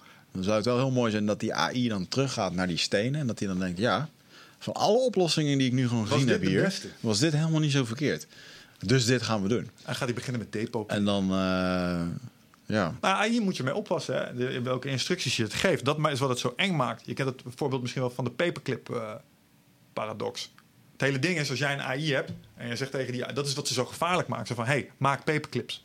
En je bent niet specifiek genoeg, dan gaat dat ding paperclips maken. En als het klaar is met het aluminium wat het in zijn fabriek heeft zitten, dan zegt het, oh, maar dit gebouw kan ik ook een paperclip van maken. En Ja, hey, ja. daar loopt Wigert, daar kan ik ook een paperclip van maken. Ja. Snap je? Dan ma- maakt het overal paperclips van. En, en uiteindelijk heb je een universum gevuld met paperclips. Ja, ja, ik snap hem. Hmm. Funny. Ja, AI is vind ik wel een ehm, ehm, interessant ding. Ik vind het ook wel. eh, het, is- het lijkt wat moeilijk dat het. het ja, het lijkt gewoon heel erg eh, op de voorgrond te komen in zo'n China waar het wordt ingezet ter controle van. Dus met eh, de AI die, die nu scant als jij je zo meteen door de gang heen loopt, dat die even jouw eh, profieltje scant. Maar dat zijn algori- slimme algoritmen. Die, en dat noemen ze narrow AI. Dat is AI dat één stukje supergoed kan. Dus gezicht herkennen, Mhm. Ja. dat is dat ding zijn bread and butter. Ja. Maar een probleem oplossen, dat dat is wat echte AI is. Hè. Waarom ben jij intelligenter als je, als je iPhone? Omdat je een probleemoplossend vermogen hebt. Je bent niet sneller met rekenen. Mhm. Ja. Sommetjes maken kan dat ding veel sneller. Ja. Maar een lastig probleem oplossen, waarbij je bijvoorbeeld verkeerssituaties moet inschatten en allerlei variabelen en factoren daarmee in acht moet nemen, maar dat heb je een computer nog niet zomaar geleerd. Ja, dat snap ik wel. Mm, ik vind het lastige. Ik heb denk ik nog niet helemaal. Ik heb de- dat wat je nu net vertelt, heb ik nog niet genoeg in mijn hoofd geprent dat dat allemaal kan. Ik geloof ja. dat ik dat ook niet wil, maar... Wat, wat de zorg is met dat AI, is dat het iets is wat. niet- Kijk, alles wat we tegenkomen op deze planeet heeft in principe hetzelfde evolutionaire verleden als, je- als wij. Het, moest, het heeft honger, het is bang voor kou en warmte te veel, eh, het, heeft, het kan dood, eh, al dat soort dingen. En dat, dat bepaalt je gedrag nogal. Zelfs een grizzlybeer. eh, kun je een beetje van voorspellen wat hij gaat doen. Je hebt Ja. een beetje theory of mind van dat ding. Hij heeft dezelfde motivaties als jij. Zo'n AI is puur alien. Mhm. Want het heeft dat niet. Het is compleet anders. Dus je kunt niet voorspellen wat, wat het doet. Ja. Eh, En als het dan ook nog eens een... En dat is de, de heilige graal natuurlijk voor, voor die mensen die ermee bezig zijn. Als het een bewustzijn krijgt. Ja. Dus als het snapt, ik besta. Als het snapt, ik heb een uitknop. En dat vind ik niet zo'n fijn idee. Ja. Eh, en, en wat gaat het dan doen? Ja. Dat, dat is de grote angst. En omdat het zoveel sneller kan ontwikkelen als wij. Want wij hebben van mensen, wij hebben generaties nodig om door te ontwikkelen. Zo'n ding kan in een minuut waar wij 10.000 jaar voor nodig hebben. Ja. Dus je raakt het op een gegeven moment kwijt, omdat het exponentieel groeit. Ja, en dat is wat het spannend maakt. ja, ik denk dat een... ehm, Wat is de eerste vorm van de AI waar we nu snel mee te maken krijgen? Wat denk je? Wat, wat ligt op de proppen hier in Nederland? Wat is voor de hand liggend? Waar we echt iets van zullen merken, is dat sommige functies die nu echt alleen maar door mensen zullen kunnen worden gedaan, zoals projectleiding, planningsprocessen. Eh, mensen worden verteld wanneer je waar moet doen. Bijvoorbeeld een schoolplannen is nog e- echt een van de moeilijkste dingen. Eh, daar zou AI en machine learning Ah ja. Ja. zou echt een heleboel kunnen doen. En dan worden plots banen overbodig. ja. Daar merk je het denk ik in eerste instantie. Eh, wat, wat een AI ook heel zo goed zou kunnen, is bijvoorbeeld als je hem alle resources van Nederland zou invoeren, waar staat wat? Eh, nou, maak maar een optimaal plan dan. Ja. Dat zou een machine veel beter kunnen als wij. ja, volgens mij En wordt dat het dan ineens beleidsplannen worden aan- aangescherpt, omdat de- computer heeft bepaald dat in jouw specifieke stukje weiland voor jouw huis, dat is de optimale plek voor een logis- logistiek distributiecentrum. Ja. ja, dat snap ik wel, ja. ja. Mooi. Kom nog even een linkje aan. Oh, komt, er komt een linkje. Dit is wat AI nu allemaal kan. Oké, het kan lezen, het kan schrijven, het kan zien. Controleren dus. Het kan horen en begrijpen. Dus dat zou een hele gevaarlijke zijn. Dat, ehm, Als Siri snapt dat je de telefoon wil uitzetten, is niet goed. nou, of straks dat je bij een sollicitatiegesprek zit en eh, dat er een soort van eh, leugendetector op tafel staat. Hey. Dat, soort, dat soort geintjes, weet je wel. Ik weet niet hoe vaak jij hier in de podcast misschien wel eens dingen hebt aangedikt. Maar er zijn al algoritmes. Dat als je al onze video's er doorheen haalt, kan dat ding met een redelijke zekerheid vertellen wanneer we zitten te bullshitten en wanneer niet. Mhm, mhm. Eh, nou, het kan spreken, het kan ruiken. Wow, dat is interessant. Het kan aanraken, het kan bewegen. Het kan eh, emoties begrijpen. Dat is Nou, dit weet elke gamer. Games. Het kan spelletjes spelen, het kan debatteren. Het kan creëren en het kan je, oh, het kan je eh, gedachten lezen. En Druk, uitdrukking meer. Ja, Ja. read gezichtsinterpretatie. your mind. Dus het gaat hier overtjes. eh, het, kan, eh, het kan jouw eh, breinsignalen interpreteren. Oké, ja, dat snap ik wel. Ik weet dat ehm, elke beweging die je maakt, als ik nu mijn hand omhoog doe, dan geeft dat altijd dezelfde breingolf. Die is voor mij uniek. Maar als die één keer geregistreerd is, dan zou er straks eh, met een kunstarm, en ik zou daaraan denken, zou die breingolf, zou die arm omhoog Ja hoor, eh, sterker nog, je hebt al peripherals eh, voor je computer. Ik ben even kwijt hoe dat ding heet. Die kun je trainen om bijvoorbeeld blokjes over het scherm heen te laten bewegen met je Ja. gedachten. Kan uiteindelijk ook je muis besturen. ja. Dat is fascinerend.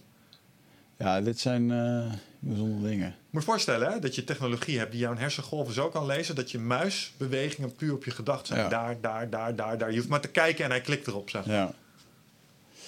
Dat Ja, Black Mirror heeft zo'n aflevering waarbij eh, alles, op- alles wordt opgenomen en dat je alles kan terugkijken. Ja.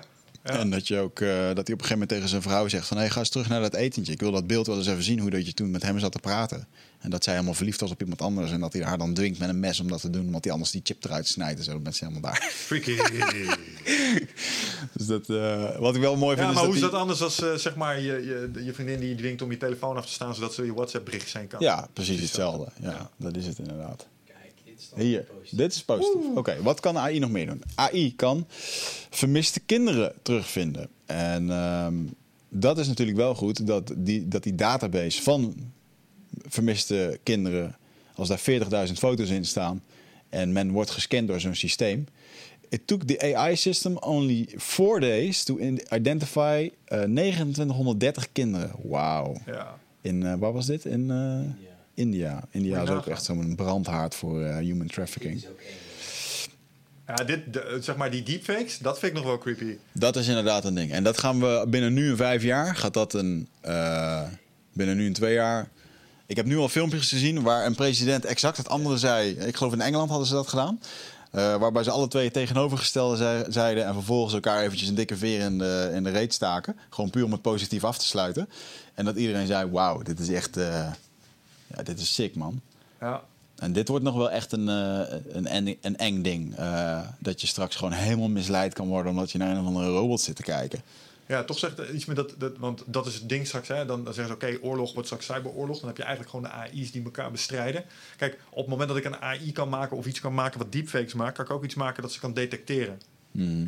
Dus, dus dan krijg je van eh, de vertrouwde media outlets, scannen zij die video's van tevoren voor je. Oh, dit is een deepfake. Oh, dit is geen deepfake. Snap je? Het idee dat het omgedraaid gaat. Hoe bedoel je? Dat de overheid niet in de gaten heeft wat er nu echt, echt gebeurt. Lopen achter ten Ja. opzichte van wat er kan. Ja. Ja. kun je het niet meer inhalen. Nee. Ja. En ik- Ah, Ja, ik denk, ook- en ik denk ook wel dat per land. Ik bedoel, eh, dat eh, bijvoorbeeld in China op een gegeven moment zegt van... hé, hey, die eh, AI die doet bepaalde dingen en eh daar gaan we een stokje voor steken. En dan kan je dat wel aanvallen. Maar je kan ook gewoon eh, nog steeds de mensen daarachter die het aansturen... kan je natuurlijk eh, tuurlijk. Aanvallen. Nou ja, hey, luister, als je, als, je, als je een Jocko vraagt, die zal, eh, en dan heb je het over de robot wars, die zeggen, ja, er zijn altijd mensen die de robots nog weer in, eh, in het stopcontact moeten steken. Ja. Ondanks de, de human factor kun je er niet uithalen, Nee, snap je? Gaat, eh, ehm, eh, gaat Nederland, of sorry, Nederland, gaat China met Amerika in oorlog? Volgens jouw eh, eh, kennis? Nou, niet op korte termijn, denk ik. Maar wat ik daar straks zei over China is dat het de long game speelt. En, Mhm. en, en ik weet niet of Amerika in staat is om zichzelf nog heel veel langer als eh, de onbetwiste nummer 1 in de wereld te manifesteren. Omdat ze al die tijd een beetje roofbouw hebben gepleegd. Maar ik denk dat de eerste conflicten eh, zullen plaatsvinden in, eh, in, in de contraille daar India, Rusland. misschien Rusland. Nou, ik weet niet hoe de verstandhouding tussen die twee momenteel is. Het zijn wel allebei communistische partijen natuurlijk, of clubs. Als, als ik China was, zou ik met Rusland samen tegen Amerika. Snap je wat ik bedoel? Ja. Zou slimmer zijn. Ja. Maar ik weet het niet. En eh, ik, laat ik het zo zeggen, ik hoop het niet. Ik hoop dat wij als mensen eens kappen met al die oorlog en ons eh, inderdaad gaan verenigen. Want ik herhaal, ik vind een, eh, een New World Order misschien niet eens zo'n slecht idee. Alleen het hele probleem is dat ehm, het, kon- het zou nu voortkomen uit de bestaande machtsstructuren. En die zijn inherent al corrupt. Ja. Ja, en daardoor is het dan goed om zo'n systeem op zijn kop te gooien en opnieuw op te bouwen. Ja, maar dat is een heel Maar, pijnlijk eh, proces. dat is een heel pijnlijk proces. Wil jij die En, eh, generatie zijn die dat moet doen? Zou je dat, zou je dat niet willen? Dat je, dat je 20 jaar economische onrust en Nee. malaise tegemoet gaat om die transitie Als ik, door te over, als ik maken? erover nadenk, dan zou het al. eh, dan doet het mijn kop al, al pijn. Want het wordt zo ontzettend complex. Daar kan ik helemaal geen oordeel over geven. Dat moet ik ook niet doen. Maar misschien ook niet. Want dat is misschien weer waar ze naar iets gaan doen. Wat nou als we met 15 per persoon minder per maand allemaal in landen met een bepaalde inkomstengrens. en, en dan gaan we, gaan we de, die resources, gaat zo'n AI slim verdelen over de landen waar het nodig is. En dan ga je incrementeel ga je het beter maken. Wat heel mooi zou zijn, is dat straks die AI in dat pakketje wat ik net opnoemde, wat het allemaal kan. eh, dat er gewoon een zendertje staat eh, bij eh, de politiek. Dat we eerlijke politiek krijgen. Dat er een zendertje voor iemand staat. En die eventjes vertelt dat er een soort metertje uitslaat bij alles wat hij zegt. in hoeverre dat hij het meent of dat het waarheid is. Ja, ja gewoon En dat er een soort- live leugendetectie. En dat er een soort van verplichting is van transparantie. En ehm, dat als je dat niet eh, handhaaft, dat je dan eh, eh, jezelf moet verantwoorden. Dan denk ik, oké, dan hebben we heel eerlijk leiderschap. Ik ben benieuwd hoe dat dan in de praktijk gaat. Denk je niet dat het leiderschap... Wat zou je hiervan vinden? Man? Zou jij als burger zijnde... ehm, en ik wil niet zeggen dat dit voor elke burger moet... maar zou, zou je, wat zou jij vinden van iets wat ze in het oude Rome deden? Een soort burgerschap was, was voor mensen die echt daadwerkelijk iets bijdroegen. Eh, daar, daar was het nog helemaal, was nog helemaal verneukt... want vrouwen konden bijvoorbeeld niet meedoen in dat systeem. Maar stel je voor, je zou zeggen... Hey, ieder, ieder mens die een bepaalde leeftijd heeft bereikt... ik vind 18 ook nog te jong, 24 misschien beter... ehm, mag, mag meestemmen over landelijke en, en regionale besluitvorming. Alleen wat ze moeten doen, en dat komt uit Idiocracy, eh, dat is die film over eh, hoe de wereld er, eh, hoe het politieke systeem in Amerika zou zijn. De film is tien jaar geleden gemaakt, lijkt er nu echt verdacht veel op. Ehm, maar dan moet je een soort eh, test doen. Moet je zo'n vierkantje door een vierkantje doen, Ja, eh, een driehoekje door een driehoekje, een rondje door een rondje. En als je dat kan, dan ben je slim genoeg om te stemmen. oké. Eh, ja. Ik denk dat je iets soortgelijk zou moeten doen voor ons. Dus als jij bepaalde video's hebt gekeken ehm, van, van je politieke partij, van een aantal politieke partijen, ben je meer, vanuit meerdere hoeken voorgelicht. En dan pas mag je online mag je stemmen over iets. ja. Eh, en dan op basis van de hoeveelheid stemmen worden dus middelen worden gealloceerd. En dat ziet dan uit, oké, we hebben 20.000 over eh, als gemeente Amsterdam. Gaan we dat hier investeren in dit fietspad? Of gaan we daar hier dit plantsoen van eh, eh, renoveren? Of gaan we daar deze school nieuwe boeken van geven? Nou, Ja. eh, politieke partij eh, A zegt dit, die zegt dat, die zegt dit. Welk van de keuze wilt u maken, beste burger? Alleen, je mag niet, ja, maar dat duurt lang, want dan moet ik eh, 10 minuten naar een filmpje kijken. Ja, dat is de minimale eis, ja. Dat je, Ja. dat je filmpjes kijkt die je voorlichten over waar je eigenlijk op stemt. En dat Ja. plots de taak van de politieke partij wordt, de informatievoorziening Ja. zo goed mogelijk binnen hun eigen ideologie aan te leveren. In plaats van dat we één persoon hebben die allerlei dingen, eh, allerlei mensen vertegenwoordigt vanuit zijn partij omdat we op hem gestemd hebben. Maar als hij een kutdag heeft gehad met zijn vrouw, de dag ervoor, eh, wel zijn performance beïnvloedt. Ja. Bij het overbrengen van de informatie die hij moet uitdragen. Snap je wat ik bedoel? Ja, ja, ja, ja, ja. Wat zou jij, zou jij iets voelen voor zo'n systeem als burger? Ja, zeker wel. Ja, ik verbaas me erover. Nou, toevallig net nog hiervoor. Ik werd hier net gebeld door de gemeente Amsterdam dat ik een eh gemeentebelastingrekening niet had betaald. Dan denk ik, ah, jullie bellen wel hiervoor met een hele aardige dame. Eh, dus, hè, want daar wordt geld aan verdiend. Maar ik zou het ook eigenlijk wel enerzijds terecht, want eh, eh, eh, iedereen moet natuurlijk gewoon zijn dingen betalen. Maar ik werd netjes even herinnerd. Ehm, denk ik, ja, maar ik zou eigenlijk ook wel gewoon via mijn DigiD, waarmee ik natuurlijk eigenlijk weer heel dat digitale ID in de hand speel. Eh, maar ik zou er wel, eh eh, van, joh, Wigert, jij betaalt zoveel duizend euro belasting per maand, dankjewel. 50% van gaat naar de overheid, heb je geen zicht op, is algemeen. hè, dat, dat gaat gewoon in de grote pot. Maar er is wel een percentage waar je zelf aan mag kiezen waar je het aan Ja, uitgeeft. zoiets. Dat lijkt me een heel, ja, heel fair systeem. Afhankelijk van waar je woont, afhankelijk. En, en ik heb ook gezegd, denk ja, moet je dan per se inkomsten genereren om dit te kunnen doen? Want stel je voor, je hebt iets van een handicap waardoor je niet kunt verdienen, bijvoorbeeld. Eh, vind ik wel dat je moet kunnen meestemmen. Maar misschien moet je wel een bepaalde mate van die. Want dat is ook een ding. Niet iedereen is gelijk, man. Sommige mensen wil je echt niet betrekken bij het besluitvormingsproces. Jij en ik kennen allebei mensen die je zo ver mogelijk bij de politiek uit de buurt wil houden als je mogelijk maar kan. Ja. Eh, want daar gaat geen goeds uit voortkomen. Maar ik vind bijvoorbeeld wel, er is wel mooi om een, eh, om bijvoorbeeld via dat Digi-ID, om een, bijvoorbeeld een stemproces te doen. Dus als Ja. er nu bijvoorbeeld een landelijk forum is.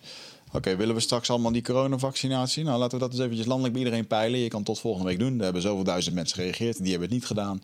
Dus het gemiddelde is dit. Denk Ja. Oké, eerlijke peiling. En, en dan vind ik het wel uh, randvoorwaardelijk, want als jij daar nu heen gaat en ik ga daar nu heen met onze verschillende informatiebiases, ehm, gaan wij anders stemmen. Dus ik vind dat zowel jij, ik moet een videootje zien over jouw kant van het verhaal, en jij moet een videootje kunnen zien over mijn kant van het Nou, verhaal. dat, dat vind ik een hele mooie. Eh, ik heb toevallig gisteren het hoofdstuk wijsheid in mijn boek afgeschreven. Van hoe voor een wijsheid zich is als je de twee uitersten tegenover elkaar zet en daar zelf je mening over vormt. Precies. Alleen, ehm, eh, ja, dat, ja, ik denk wel dat dat gewoon... Dat zou de oplossing moeten zijn, inderdaad. Nou, Maar eh, we got a long way to go, man. Ja. Ehm, er is, er is nog wel één dingetje wat ik wil delen en dan uh, breien we dat wat mij betreft een einde aan eh, Ja. voor vandaag. Want ik had ook wat dingen voorbereid over kritisch denken en zo. En over hoe je dit soort dingen nou... Kijk, alle dingen waar we het over hebben gemijmerd, eh, vooral de conspiracy kant. als je een beetje kritisch denkt, dan, dan kun je een heleboel dingen kun je al eh, elimineren opties. Zijn er echt sa- satanistische invloeden die eh, via de, de DMT-realm ons beïnvloeden? Nou, als je de scientific method erop zou naslaan en die zou je erop hanteren, waarschijnlijk niet. Want dat zijn gewoon een aantal stapjes die je standaard kunt doorlopen. Maar dat was een, eh, een, dat is lastig, want er zijn allerlei hele complexe vraagstukken en dingen vanuit meerdere pers- perspectieven te bekijken. Maar deze vond ik mooi. Deze was van Kortske Zaakt. Die zei eigenlijk, hoe kun je in één minuut bepalen, minder dan één minuut bepalen, of iets een conspiracy is, ja of nee. En dat was eigenlijk de volgende. De vraag is: raakt het rijke mensen? en als het antwoord is ja, is het waarschijnlijk geen conspiracy. Dus is er een conspiracy dat Big Pharma het kankergeneesmiddel achterhoudt? Gaan er rijke mensen dood aan kanker? Steve Jobs, ja, is het waarschijnlijk geen conspiracy. Ja? Eh, COVID, ehm, eh, zeg maar, eh, is COVID een conspiracy? Worden de presidenten ziek van? Ja. Worden de mensen in de overheid ziek van? Ja. Is het waarschijnlijk geen conspiracy. Een laatste voorbeeld: chemtrails. Chemtrails. Chemtrails zijn chemicaliën die in de lucht worden verspreid om de bevolking dociel te houden. Ja. Eh, ademt Trump zelf die lucht in? Ja. Ja. Ja. Is het waarschijnlijk geen conspiracy. Ja, nou, dat, dat soort dingen begrijp ik. Ik vind alleen wel dan, dan is het wel, ehm, hè, raakt eh, child trafficking rijke mensen. In mindere mate, denk ik. Is het dan een conspiracy?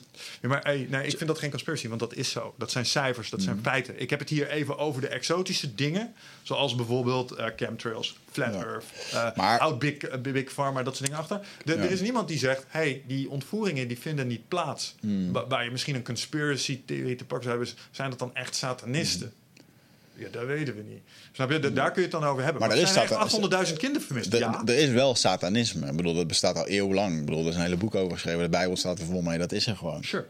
Sure. En, eh, en dat er dit soort foto's en openingen van bruggen en eh, weet ik het allemaal. eh, dus ergens wordt het nog steeds een soort van verheerlijk. Nee, I get it. Daarom halen we die voorbeelden ook aan. Maar ik vond, voor een aantal van de conspiracies waar mensen dan over kunnen soebatten met elkaar, 5G-torens, dat soort dingen. als je deze vragen langs heen legt, vind ik wel een sterke. Ja. Ik had zelfs iets. eh, Ik, nee, ja, kind of makes sense, man. Want, want vaak is hetgene wat ze, wat ze beweren. Ja, de rijke mensen, zij, eh, de powers that be. Maar als het de powers that be even goed raakt. eh, dat Ja. zouden ze zichzelf waarschijnlijk niet aandoen. Dus daarmee kun je 50% van al die conspiracies waarschijnlijk gewoon al Ja. wegdoen. Ja, ik geloof dat bijvoorbeeld met zo'n Elon Musk met zijn 5G en die dan heel de wereld onder die straling wil zitten, denk ik ook ja, iedereen zit daar wel straks in, ongeacht of dat je op een, op een eilandje woont. Ehm, Ja. Maar ik denk ook dat er een bepaalde, eh, die mensen geloven dus niet dat het hun raakt, schijnbaar.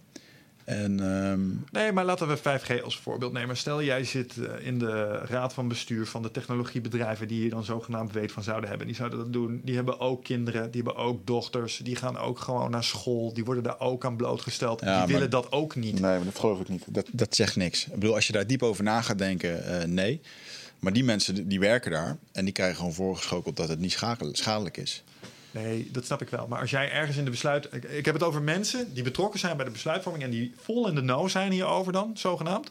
Ehm, die hebben ook... Ja, oké, als jij eh, de single guy bent... en eh, je bent megalomaan, een psychopaat... en het enige wat jij omgeeft is mensen kwaad aan doen... dan misschien. Maar zodra je ook kinderen hebt of kleinkinderen Maar hebt... hoe- hoeveel doktoren zijn er eigenlijk tegen antipsychotica, maar begrijpen ook dat ze in een systeem zitten dat ze antipsychotica moeten voorschrijven? Terwijl ze eigenlijk denken, fuck man, die mensen hebben gewoon 24 uur per dag hulp nodig. Maar dat is er niet. Oh zo. Dus Ja. ehm, ja, ja, maar dan heb je het ook gewoon over kiezen tussen kwaden. Soms, soms moet je voor het mindere kwaad kiezen. Dat snap ik ook wel. Ja. Maar in, in ieder geval, Ja. waar, waar het me om ging, is dat er zijn een heleboel buitensporige theorieën op het internet te vinden. Ehm, en de helft kun je, wat mij betreft, in ieder geval afdoen als nonsens. Als je er zorgen over maakt, als je deze er even langs legt. Ja. En ik denk dat er een boel conspiracies te vinden zijn, eh, waarbij dat 100% opgaat. Ja, ja. Het, lastige is dat het. ehm, je kan heel specifiek. hè, bijvoorbeeld, COVID is een conspiracy, maar dan neem je het heel groot. Maar als je zegt. ehm, COVID en farmaceutische industrie is een conspiracy. Daar raak je wel al een ding waarbij je heel veel kan vinden. Want dat raakt heel veel rijke mensen. Sure. Ook in positieve manier, zeg maar. Als dat, En dan, als en dat dan zegt kritisch denken, zegt ook een aantal dingen die je kunt Ja. doen. En die komen dan op antwoorden die waarschijnlijk in, eh, in, in, in jouw punt vallen. Eh, stel vragen. hey, joh, wie wordt hier beter van? Ehm, ja, kijk, kritisch denken zegt eigenlijk vier dingen. Hè? Eén, stel vragen. En er zijn een aantal goede soort vragen die je kunt stellen eh, in dat soort gevallen. Het zijn altijd wie, wat, waar, wanneer, waarom en hoe vragen. Ehm, maar hoe doen ze dat dan bijvoorbeeld? Of eh, waarom zouden ze dat doen? Of eh, waarom zouden ze het niet doen? Ja. Weet je, als je die vragen, dus bekijk kritisch. Ehm, Ja, zoek, de- zoek informatie. De feiten, inderdaad. Ja, zoek de feiten, maar, maar zorg, en zorg dat door het zoeken van die informatie je patroonherkenning aangaat. Maar stel wel vragen bij de bronnen. Dus eh, zit je alleen op de NPO te kijken? Of zit je ook op Reuters, Geen Stijl, Reddit? Kijk je over het hele spectrum heen? Ehm, dan is drie, analyseer het met een open mind. En, en dat vind ik wel een hele interessante, want als je nou kijkt naar COVID, eh, daar ben ik zelf tegen een aantal van deze dingen aangelopen. Bij mensen, als we interpreteren, wij hebben allerlei voorliggende patronen. Mhm. En die vind ik altijd wel heel interessant om, om er even bij te pakken voor jezelf. Moet je maar eens nagaan. Wanneer was de eh, Dunning-Kruger hebben we het toen over gehad, hè? Dat is namelijk het fenomeen dat, dat mensen die heel weinig ergens van weten... denken dat ze er heel veel van weten en andersom. Ja, Heb je er zelf eens op betrapt? zeker. Ja, ik ook wel. Confirmation bias. Dus als we nu zoeken dat eh, vaccinaties slecht zijn... zal onze geest vooral op zoek zijn naar feiten die dat bevestigen. Ja. Ehm, de self-serving bias. eh, voorbeeld 12 waves. De maakbaarheid van het leven. Versus de discussie over vrije wil. Als ik vrije wil 100% strak interpreteer op basis van de feiten... dan is dat echt allemaal bullshit, al die Ja. zelfhulp. want, want het gebeurt je toch maar. Eh, dus, dus mijn logica is daar soms self-serving. Ja. Ehm, the curse of knowledge. Als je één keer iets weet, dan denk je dat iedereen dat weet. Dus, dus jij weet nu bepaalde dingen. Jij bent in de know. Uh, hè, en dan, dan krijgen mensen dat gevoel van, ik ben woke. Ik weet dingen. Um, en dan gaan ze er ineens vanuit dat iedereen dat zelf ook weet. en, dat, en dat weten ze niet. Dus dat mag je daar niet in vergeten. Zo af en toe. Dus niet iedereen weet over vaccinaties wat jij weet over vaccinaties. uh, en daardoor kun je sommige gedrag ook verklaren. Nou, hindsight. Dus als het gebeurd is, kun je erop terugkijken en kan je het in één keer zeggen. Mm -hmm. deze heb ik zelf ook wel um, last van zo af en toe.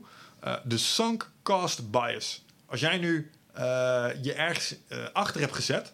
Die zegt, hey, de overheid en wat ze doen met COVID is top.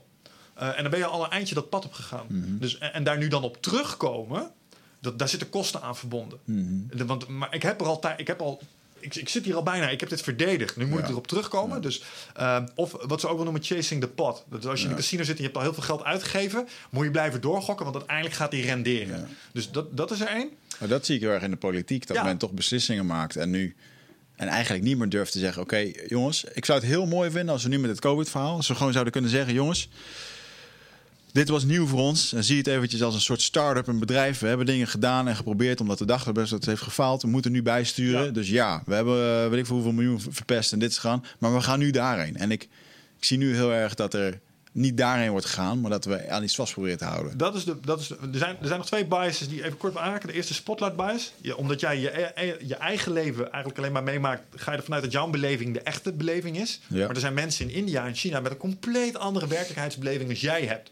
Uh, en dat, dat zie je niet. Mm-hmm. Um, en fundamental attribution. En dat is bijvoorbeeld als je wordt afgesneden in het verkeer en je haalt diegene in en je kijkt en je ziet dat er een chick achter het stuur zit. Ja, zie je wel zijn vrouw achter het stuur. Dat zijn allemaal van die standaard denkvalkuilen waar je in kunt stappen. Uh, en dat is met die conspiracies, uh, tuin je regelmatig in dit soort fout, denkfouten. Ik ook. Um, maar wat je net zei is misschien wel het allerbelangrijkste van kritisch denken. Uh, want we hebben er nu drie gehad. Hè? De eerste was stel vragen. De tweede was zoek informatie. De derde is analyseer die informatie met een open geest. En de vierde is communiceer over die informatie en je bevindingen. En, en daar zie ik ook een grote verbetering. Want daar had je het er straks zelf over. CNN, Fox, snippets, superkort. Wat we kwijt zijn geraakt is het long format. Mm. Wat, wat, jij en ik doen, hier gewoon ergens de diepte ingaan. Dat is waar de oplossing ligt voor al deze ellende. Ja. Want er moeten gewoon lange, diepgaande gesprekken worden gevoerd door mensen die beide kanten van het spectrum vertegenwoordigen. En daar moet op een goede manier discussie worden gevoerd. Um, Maurice de Hond, laatst een discussie met zo'n meneer van het RVM. Ja, de vorm was misschien niet helemaal optimaal. Um, maar, maar, dat is wel wat er vaker moet gebeuren. En, ja. en dan misschien nog langer en met meer de tijd. En dan niet voor een publiek waarbij er ineens ook ego gaat spelen. Nee, mm. gewoon in een kamer met ja. een microfoon en dan twee uur erover lullen tot je eruit bent. Ja. Dat is een belangrijke. Um, op de persoon spelen is daar uh, heel erg belangrijk. Als ik terug luister naar die uh, podcast die wij met z'n tweeën deden, mm. een paar keer bijna dat we ad hominem werden. Dat we, want we kennen elkaar. En jij hebt bepaalde gedachten uh, mm. en, en, gedragstrekjes. En dan wil je daarop spelen van ja, maar jij doet altijd dit. Ja, dat heeft niks te maken met de feiten, vriend, weet je wel. Uh, dus dat mag je er niet in meenemen. Um, en dan deze laatste, en dat is helemaal wat jij daarnet zei. The freedom to change your mind. Dus mm-hmm. als ik nu iets leer over COVID. Ik zou willen dat, we, dat we die podcast van toen hadden opgenomen. nadat ik ook uh, uh, Café Wereldsmatch had gezien met, uh, met die Wouter. Of hoe heet die jongen nou? van de viruswaanzin. Want die had Willem. Willem die relativeerde het wel. En of hij nou gelijk heeft of een beetje gelijk, maar het zette mijn mening wel iets meer richting het midden. Ja. Als het ging bijvoorbeeld over anderhalve meter of de, het belang van aerosolen, waar Maurice de hond het over heeft gehad. En um, als je nou uh, intellectueel onzuiver bent, had ik gezegd nee, nee, want dat was uh, sans cost. Ik heb gezegd nee, dat klopt wel degelijk. En ze hebben echt het beste met ons voor. Ja. Nou, misschien heb ik inmiddels feiten geleerd, waardoor ik daar toch wel iets anders tegenaan ben gaan kijken. Ja. En dat is het belangrijkste van kritisch denken. Je moet jezelf altijd het recht voorbouwen en de mensen om je heen ook, dat ze op basis van nieuwe informatie hun standpunt wijzigen. Ja. Want dat zie je nu ook in het hedendaagse politiek. Jij hebt toen dit gezegd. Ja. Ja, dat was vijf jaar terug, vriend. Ik heb inmiddels dingen erbij geleerd. Nou en? Ja. ja, maar daar ga ik je nu op afrekenen. Nee, dat kan niet. Ik heb ja. nieuwe informatie. Waarom verspil je hier energie aan? Ik, ik denk er nu zo over. Ja, maar toen heb je dat gezegd. Hou je mond. We moeten het, ik heb voortschrijdend inzicht. Ja. En, en dat is bij kritisch denken ook ontzettend belangrijk. En ik denk dat daar de oplossing ligt. Uh, voor een heleboel dingen. De manier waarop we erover communiceren en het feit dat wat jij mij leert, mijn mening kan doen veranderen. Ja.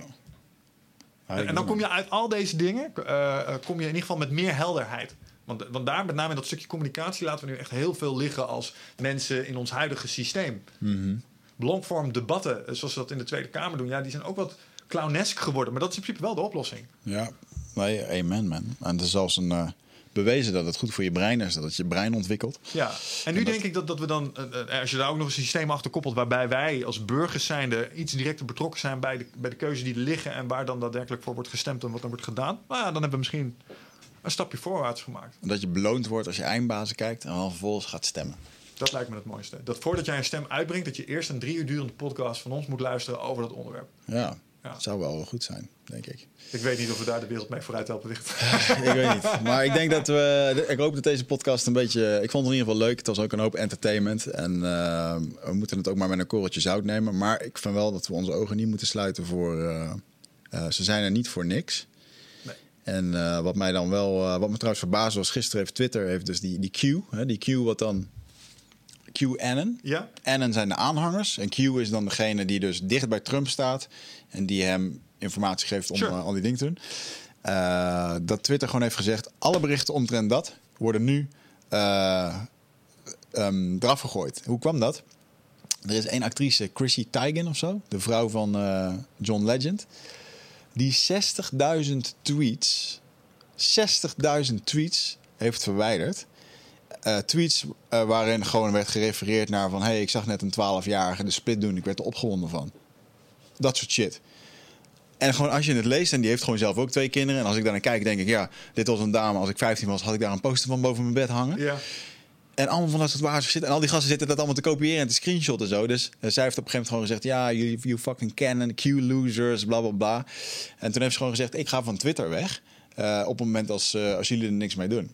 En Twitter heeft nu gewoon dan besloten... oké, alles van Q en canon gaat weg. Maar al die pedofiele opmerkingen, dat soort dingen... waar Twitter vol mee staat, mag gewoon blijven staan. Als wij hier eh, dingen schrijven over dat we ons koningshuis willen opblazen en doen... mag dat gewoon blijven Vrijheid staan. is belangrijk, jongens, maar niet ten koste van alles. Sommige shit moet wel... de- ja, ik geloof in vrijheid van meningsuiting. Ja. Maar ik geloof niet noodzakelijk in de volledige vrijheid of speech. Sommige shit moet je gewoon niet kunnen zeggen. Dit soort shit moet je gewoon niet Mag, zeggen. nee, nee, ook niet als grap of... eh, Nee hoor. En, wat, en- wat, wat het daarmee doet is het normaliseren. hè. Dat zie je van die pedo's. Die proberen om hun gedrag ehm, met, met andere taalgebruik, zeg Ja. maar. ehm, ja, wat was ook alweer zo'n eufemisme dat ze daarvoor gebruikten? Eh, age gap eh, attraction of zo, weet je wel. Waarbij ze zeg maar het feit dat er 60 jaar tussen jullie zit... dat ze dat met een mooie term verbloemen. Ja. Of eh, ja, maar ik identificeer me intern wel als een 12-jarige jongen. Doe je bent 74, Ja. zo op, weet ja. je wel. Het is gewoon liefde hoor. Hij kan toch ook liefde voelen? Ja, nee, nee, dit is een onvolwassen Nee, persoon die niet rationeel handelt. Ja, Jij geeft hem snoepjes en daarom doet hij het. Houd toch op, joh.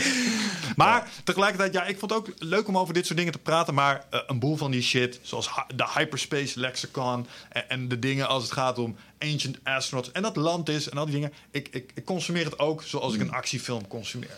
Met een, ge-. Ja. met- het is leuk om erover na te denken zo af en toe. Ja. Eh, horrorfilms zijn ook leuk om te kijken... maar dat wil niet zeggen dat ik per se een poltergeist geloof. Snap je? Nee. Ik zat vanochtend even in de Flat Earth kijken.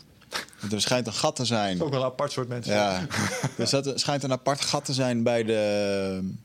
eh, als je dus de oude kaarten kijkt, die ook getekend zijn. Ja. Graham, Graham Hancock zit hier ook wel in. Die heeft het overigens nooit beweerd dat het een Flat Earth was. Eh, voor de luisteraars en lieve ik geloof niet in Flat Earth. André Kuipers is hier geweest en ik geloof hem. Eh, maar ehm, dat er een soort, er zou een gat zijn bij eh, de, de sneeuw, de, noem je dat? De Zuidpool, Zuidpool, daar bij Zuid-Amerika. En daar kan je dan doorheen en er liggen nog een paar eilanden. Ja. En, en dat is waar je ook tussendoor, daar zouden de rijken dan wonen en Oh. wonen doen. En eh, ja, interessante materie. Als je dat. Dus er zouden werelden in werelden zijn. Eigenlijk zijn we omringd door een soort ijsmuur, maar daar zouden we ook overheen kunnen of tussendoor. En daarachter ligt dan nog weer een aparte. Ja, ik vind Flat Earth bullshit. Want als, als de aarde plat zou zijn, kan die niet hol zijn. En eh, de aarde is namelijk wel hol. Eh, en daar wonen ook hele bescha beschavingen. Hollow Earth. Je hebt ook Hollow Earthers. Je, je bedoelt dat de aarde hol is, maar we zitten toch op een bal lava. Nee, nee, nee, ik maak een grapje. Maar je hebt mensen die geloven dat de aarde plat is. Ja? En je hebt ook mensen die geloven dat die hol is. Hmm. Dus dat als je graaft en je graaft maar diep genoeg... dat je in een soort gigantische grot komt. En daar wonen ook allerlei dingen. Zoals reptilians. En ja, jongens, Ah. fantastisch. Ja. ja volgens de Sioux-Indianen komen we wel uit de aarde. Ehm, maar dat is weer een ander verhaal. ja, vol- volgens de Hopi, een Zuid-Afrikaanse stam... komen we juist weer van de ster Sirius. Ja. Dat ik ook zo'n fascinerend verhaal. Die luisteren heel specifiek weten. Ja, we komen uit de sterren. Van die daar. Eh, En wat ze volgens mij, eh, wat het, wat het zo'n verhaal dan weer extra frappant maakt, is dat ze dan ook iets kunnen vertellen over de samenstelling van het zonnestelsel. Het is een ster waar, eh, het is een, nee, ik geloof een tweelingster, waar drie planeten omheen zwaaien Ja. of zo. En dat ze dat toen wisten. En dat, en dat ze, ze, zeg maar, dan kijken met, met, met de desbetreffende telescopen van, motherfucker, klopt gewoon. Echt? Ja, ja dat is ja, dat soort dingen. Dat je denkt, hè, maar hoe Ja. dan? Of eh, de piramides van Giza, die zijn ook volgens mij uitgelijnd, ik geloof, met het stelsel Sirius. Ja, Op de- de op- van de- op- de op de exacte of zo, graad weet je wel. inderdaad, ja. Dat ze dingen denken, ja, maar Ja. hè, waarom dan? Of dat er eh, tekeningen zijn gemaakt met de hand. Graham Hancock heeft daar een mooie beschrijving over in zijn Fingerprints of the Gods boek. Echt een dikke pul. Daarin ehm, heeft de Britse Air Force die heeft die tekeningen bekeken. En die heeft gewoon gezegd van dit, dit, dit, kreeg, dit krijgen wij nu pas met de technologie die we nu hebben. Krijgen we dit gemaakt. En dat dat toen is gemaakt, dat, dat slaat allemaal nergens op. Wij kunnen dit pas tien jaar of zo. Bedoel je die ene van Quetzalcoatl? Kun je die nog eens eh, opzoeken? Ehm, weet ik Dat is, niet. dat is zo'n hieroglyf eh, en dat lijkt net op zo'n eh, Maya-Inca die op een raket zit. Nou, dit gaat over lengte, breedte, graad, dat soort dingen. Alleen dat lengte, Oh, ja. breedte graad is pas ergens in 1920 of zo is dat eh, uitgevonden. Eh, en ehm, wacht, eh, wacht, Quetzalcoatl. Q-U-A-T-Z-L. En dan Quattl, ook met een Q. En dan Rocket. En dan vind je hem waarschijnlijk wel. Anderzijds zou je kunnen zeggen dat deze mensen. ehm, hè, want lengte breedtegraad zou je gewoon kunnen zien als een, ehm, als een instrument, als een, hoe noem je dat? Als een principe, als een natuurwet. Ja. Ehm, en zij hadden dat gewoon op een, op een veel eerdere manier al bedacht, op een of andere reden. Maar ja, dat, Ja, nou ja, maar hey, ehm, de oude Sumeriërs en dat opzicht eh, was ook een, eh, dat was een van de eerste beschavingen. Ehm, een van de eerste makers van het schrift. Eh, en die lui die hadden ook ehm, kennis over het zonnestelsel. Daar, daar zijn zeg maar van die kleitabletten gevonden. Dan zie je de koningszijn, dan zie je de zon. En dan zie je daar onze zeven... hoeveel planeten hebben wij? Zes of zeven? Ligt er Ja. of Pluto meetelt of niet. Ehm, in de juiste verhoudingen, dus Mars, Venus, dat zie je allemaal. Dat wisten zij. ja, Fascinerend. Dat soort dingen, dat, hè, kom je in de Indiana Jones hoeken uit. Eh, Crystal Skull gaat eigenlijk ook over. Ja, ik ben toen bij Chichen Itza geweest in Mexico. En dan hadden ze bovenop die toren eh, hadden ze de toren. En er was een soort. eh, de, als je bovenop stond, was er een klein taluutje van een halve meter. En daar schenen dan de astrologen onder te liggen. Met allemaal draadjes die gespannen waren. En dan gingen ze iedere avond gingen ze onderrichten om te kijken welk. En zo mapten ze dan welke ster waar stond, welke kant dat die omging. Ik me altijd afvragen hoe ze dat deden. Dat, eh, ja, maar zo dus door er heel lang onder te gaan liggen. En eh, Shit man, wat een monnikenwerk. ja, maar goed. Anyway, Alright man. ik hoop dat jullie het leuk vonden, jongens. Lekker entertainment. Ga er niet te diep op in. En eh, we zien jullie volgende keer met een, een nieuwe gast. Een volgende gast die weer komt. Laat je de kop niet gek maken. Alright man, tot de volgende. Cheers.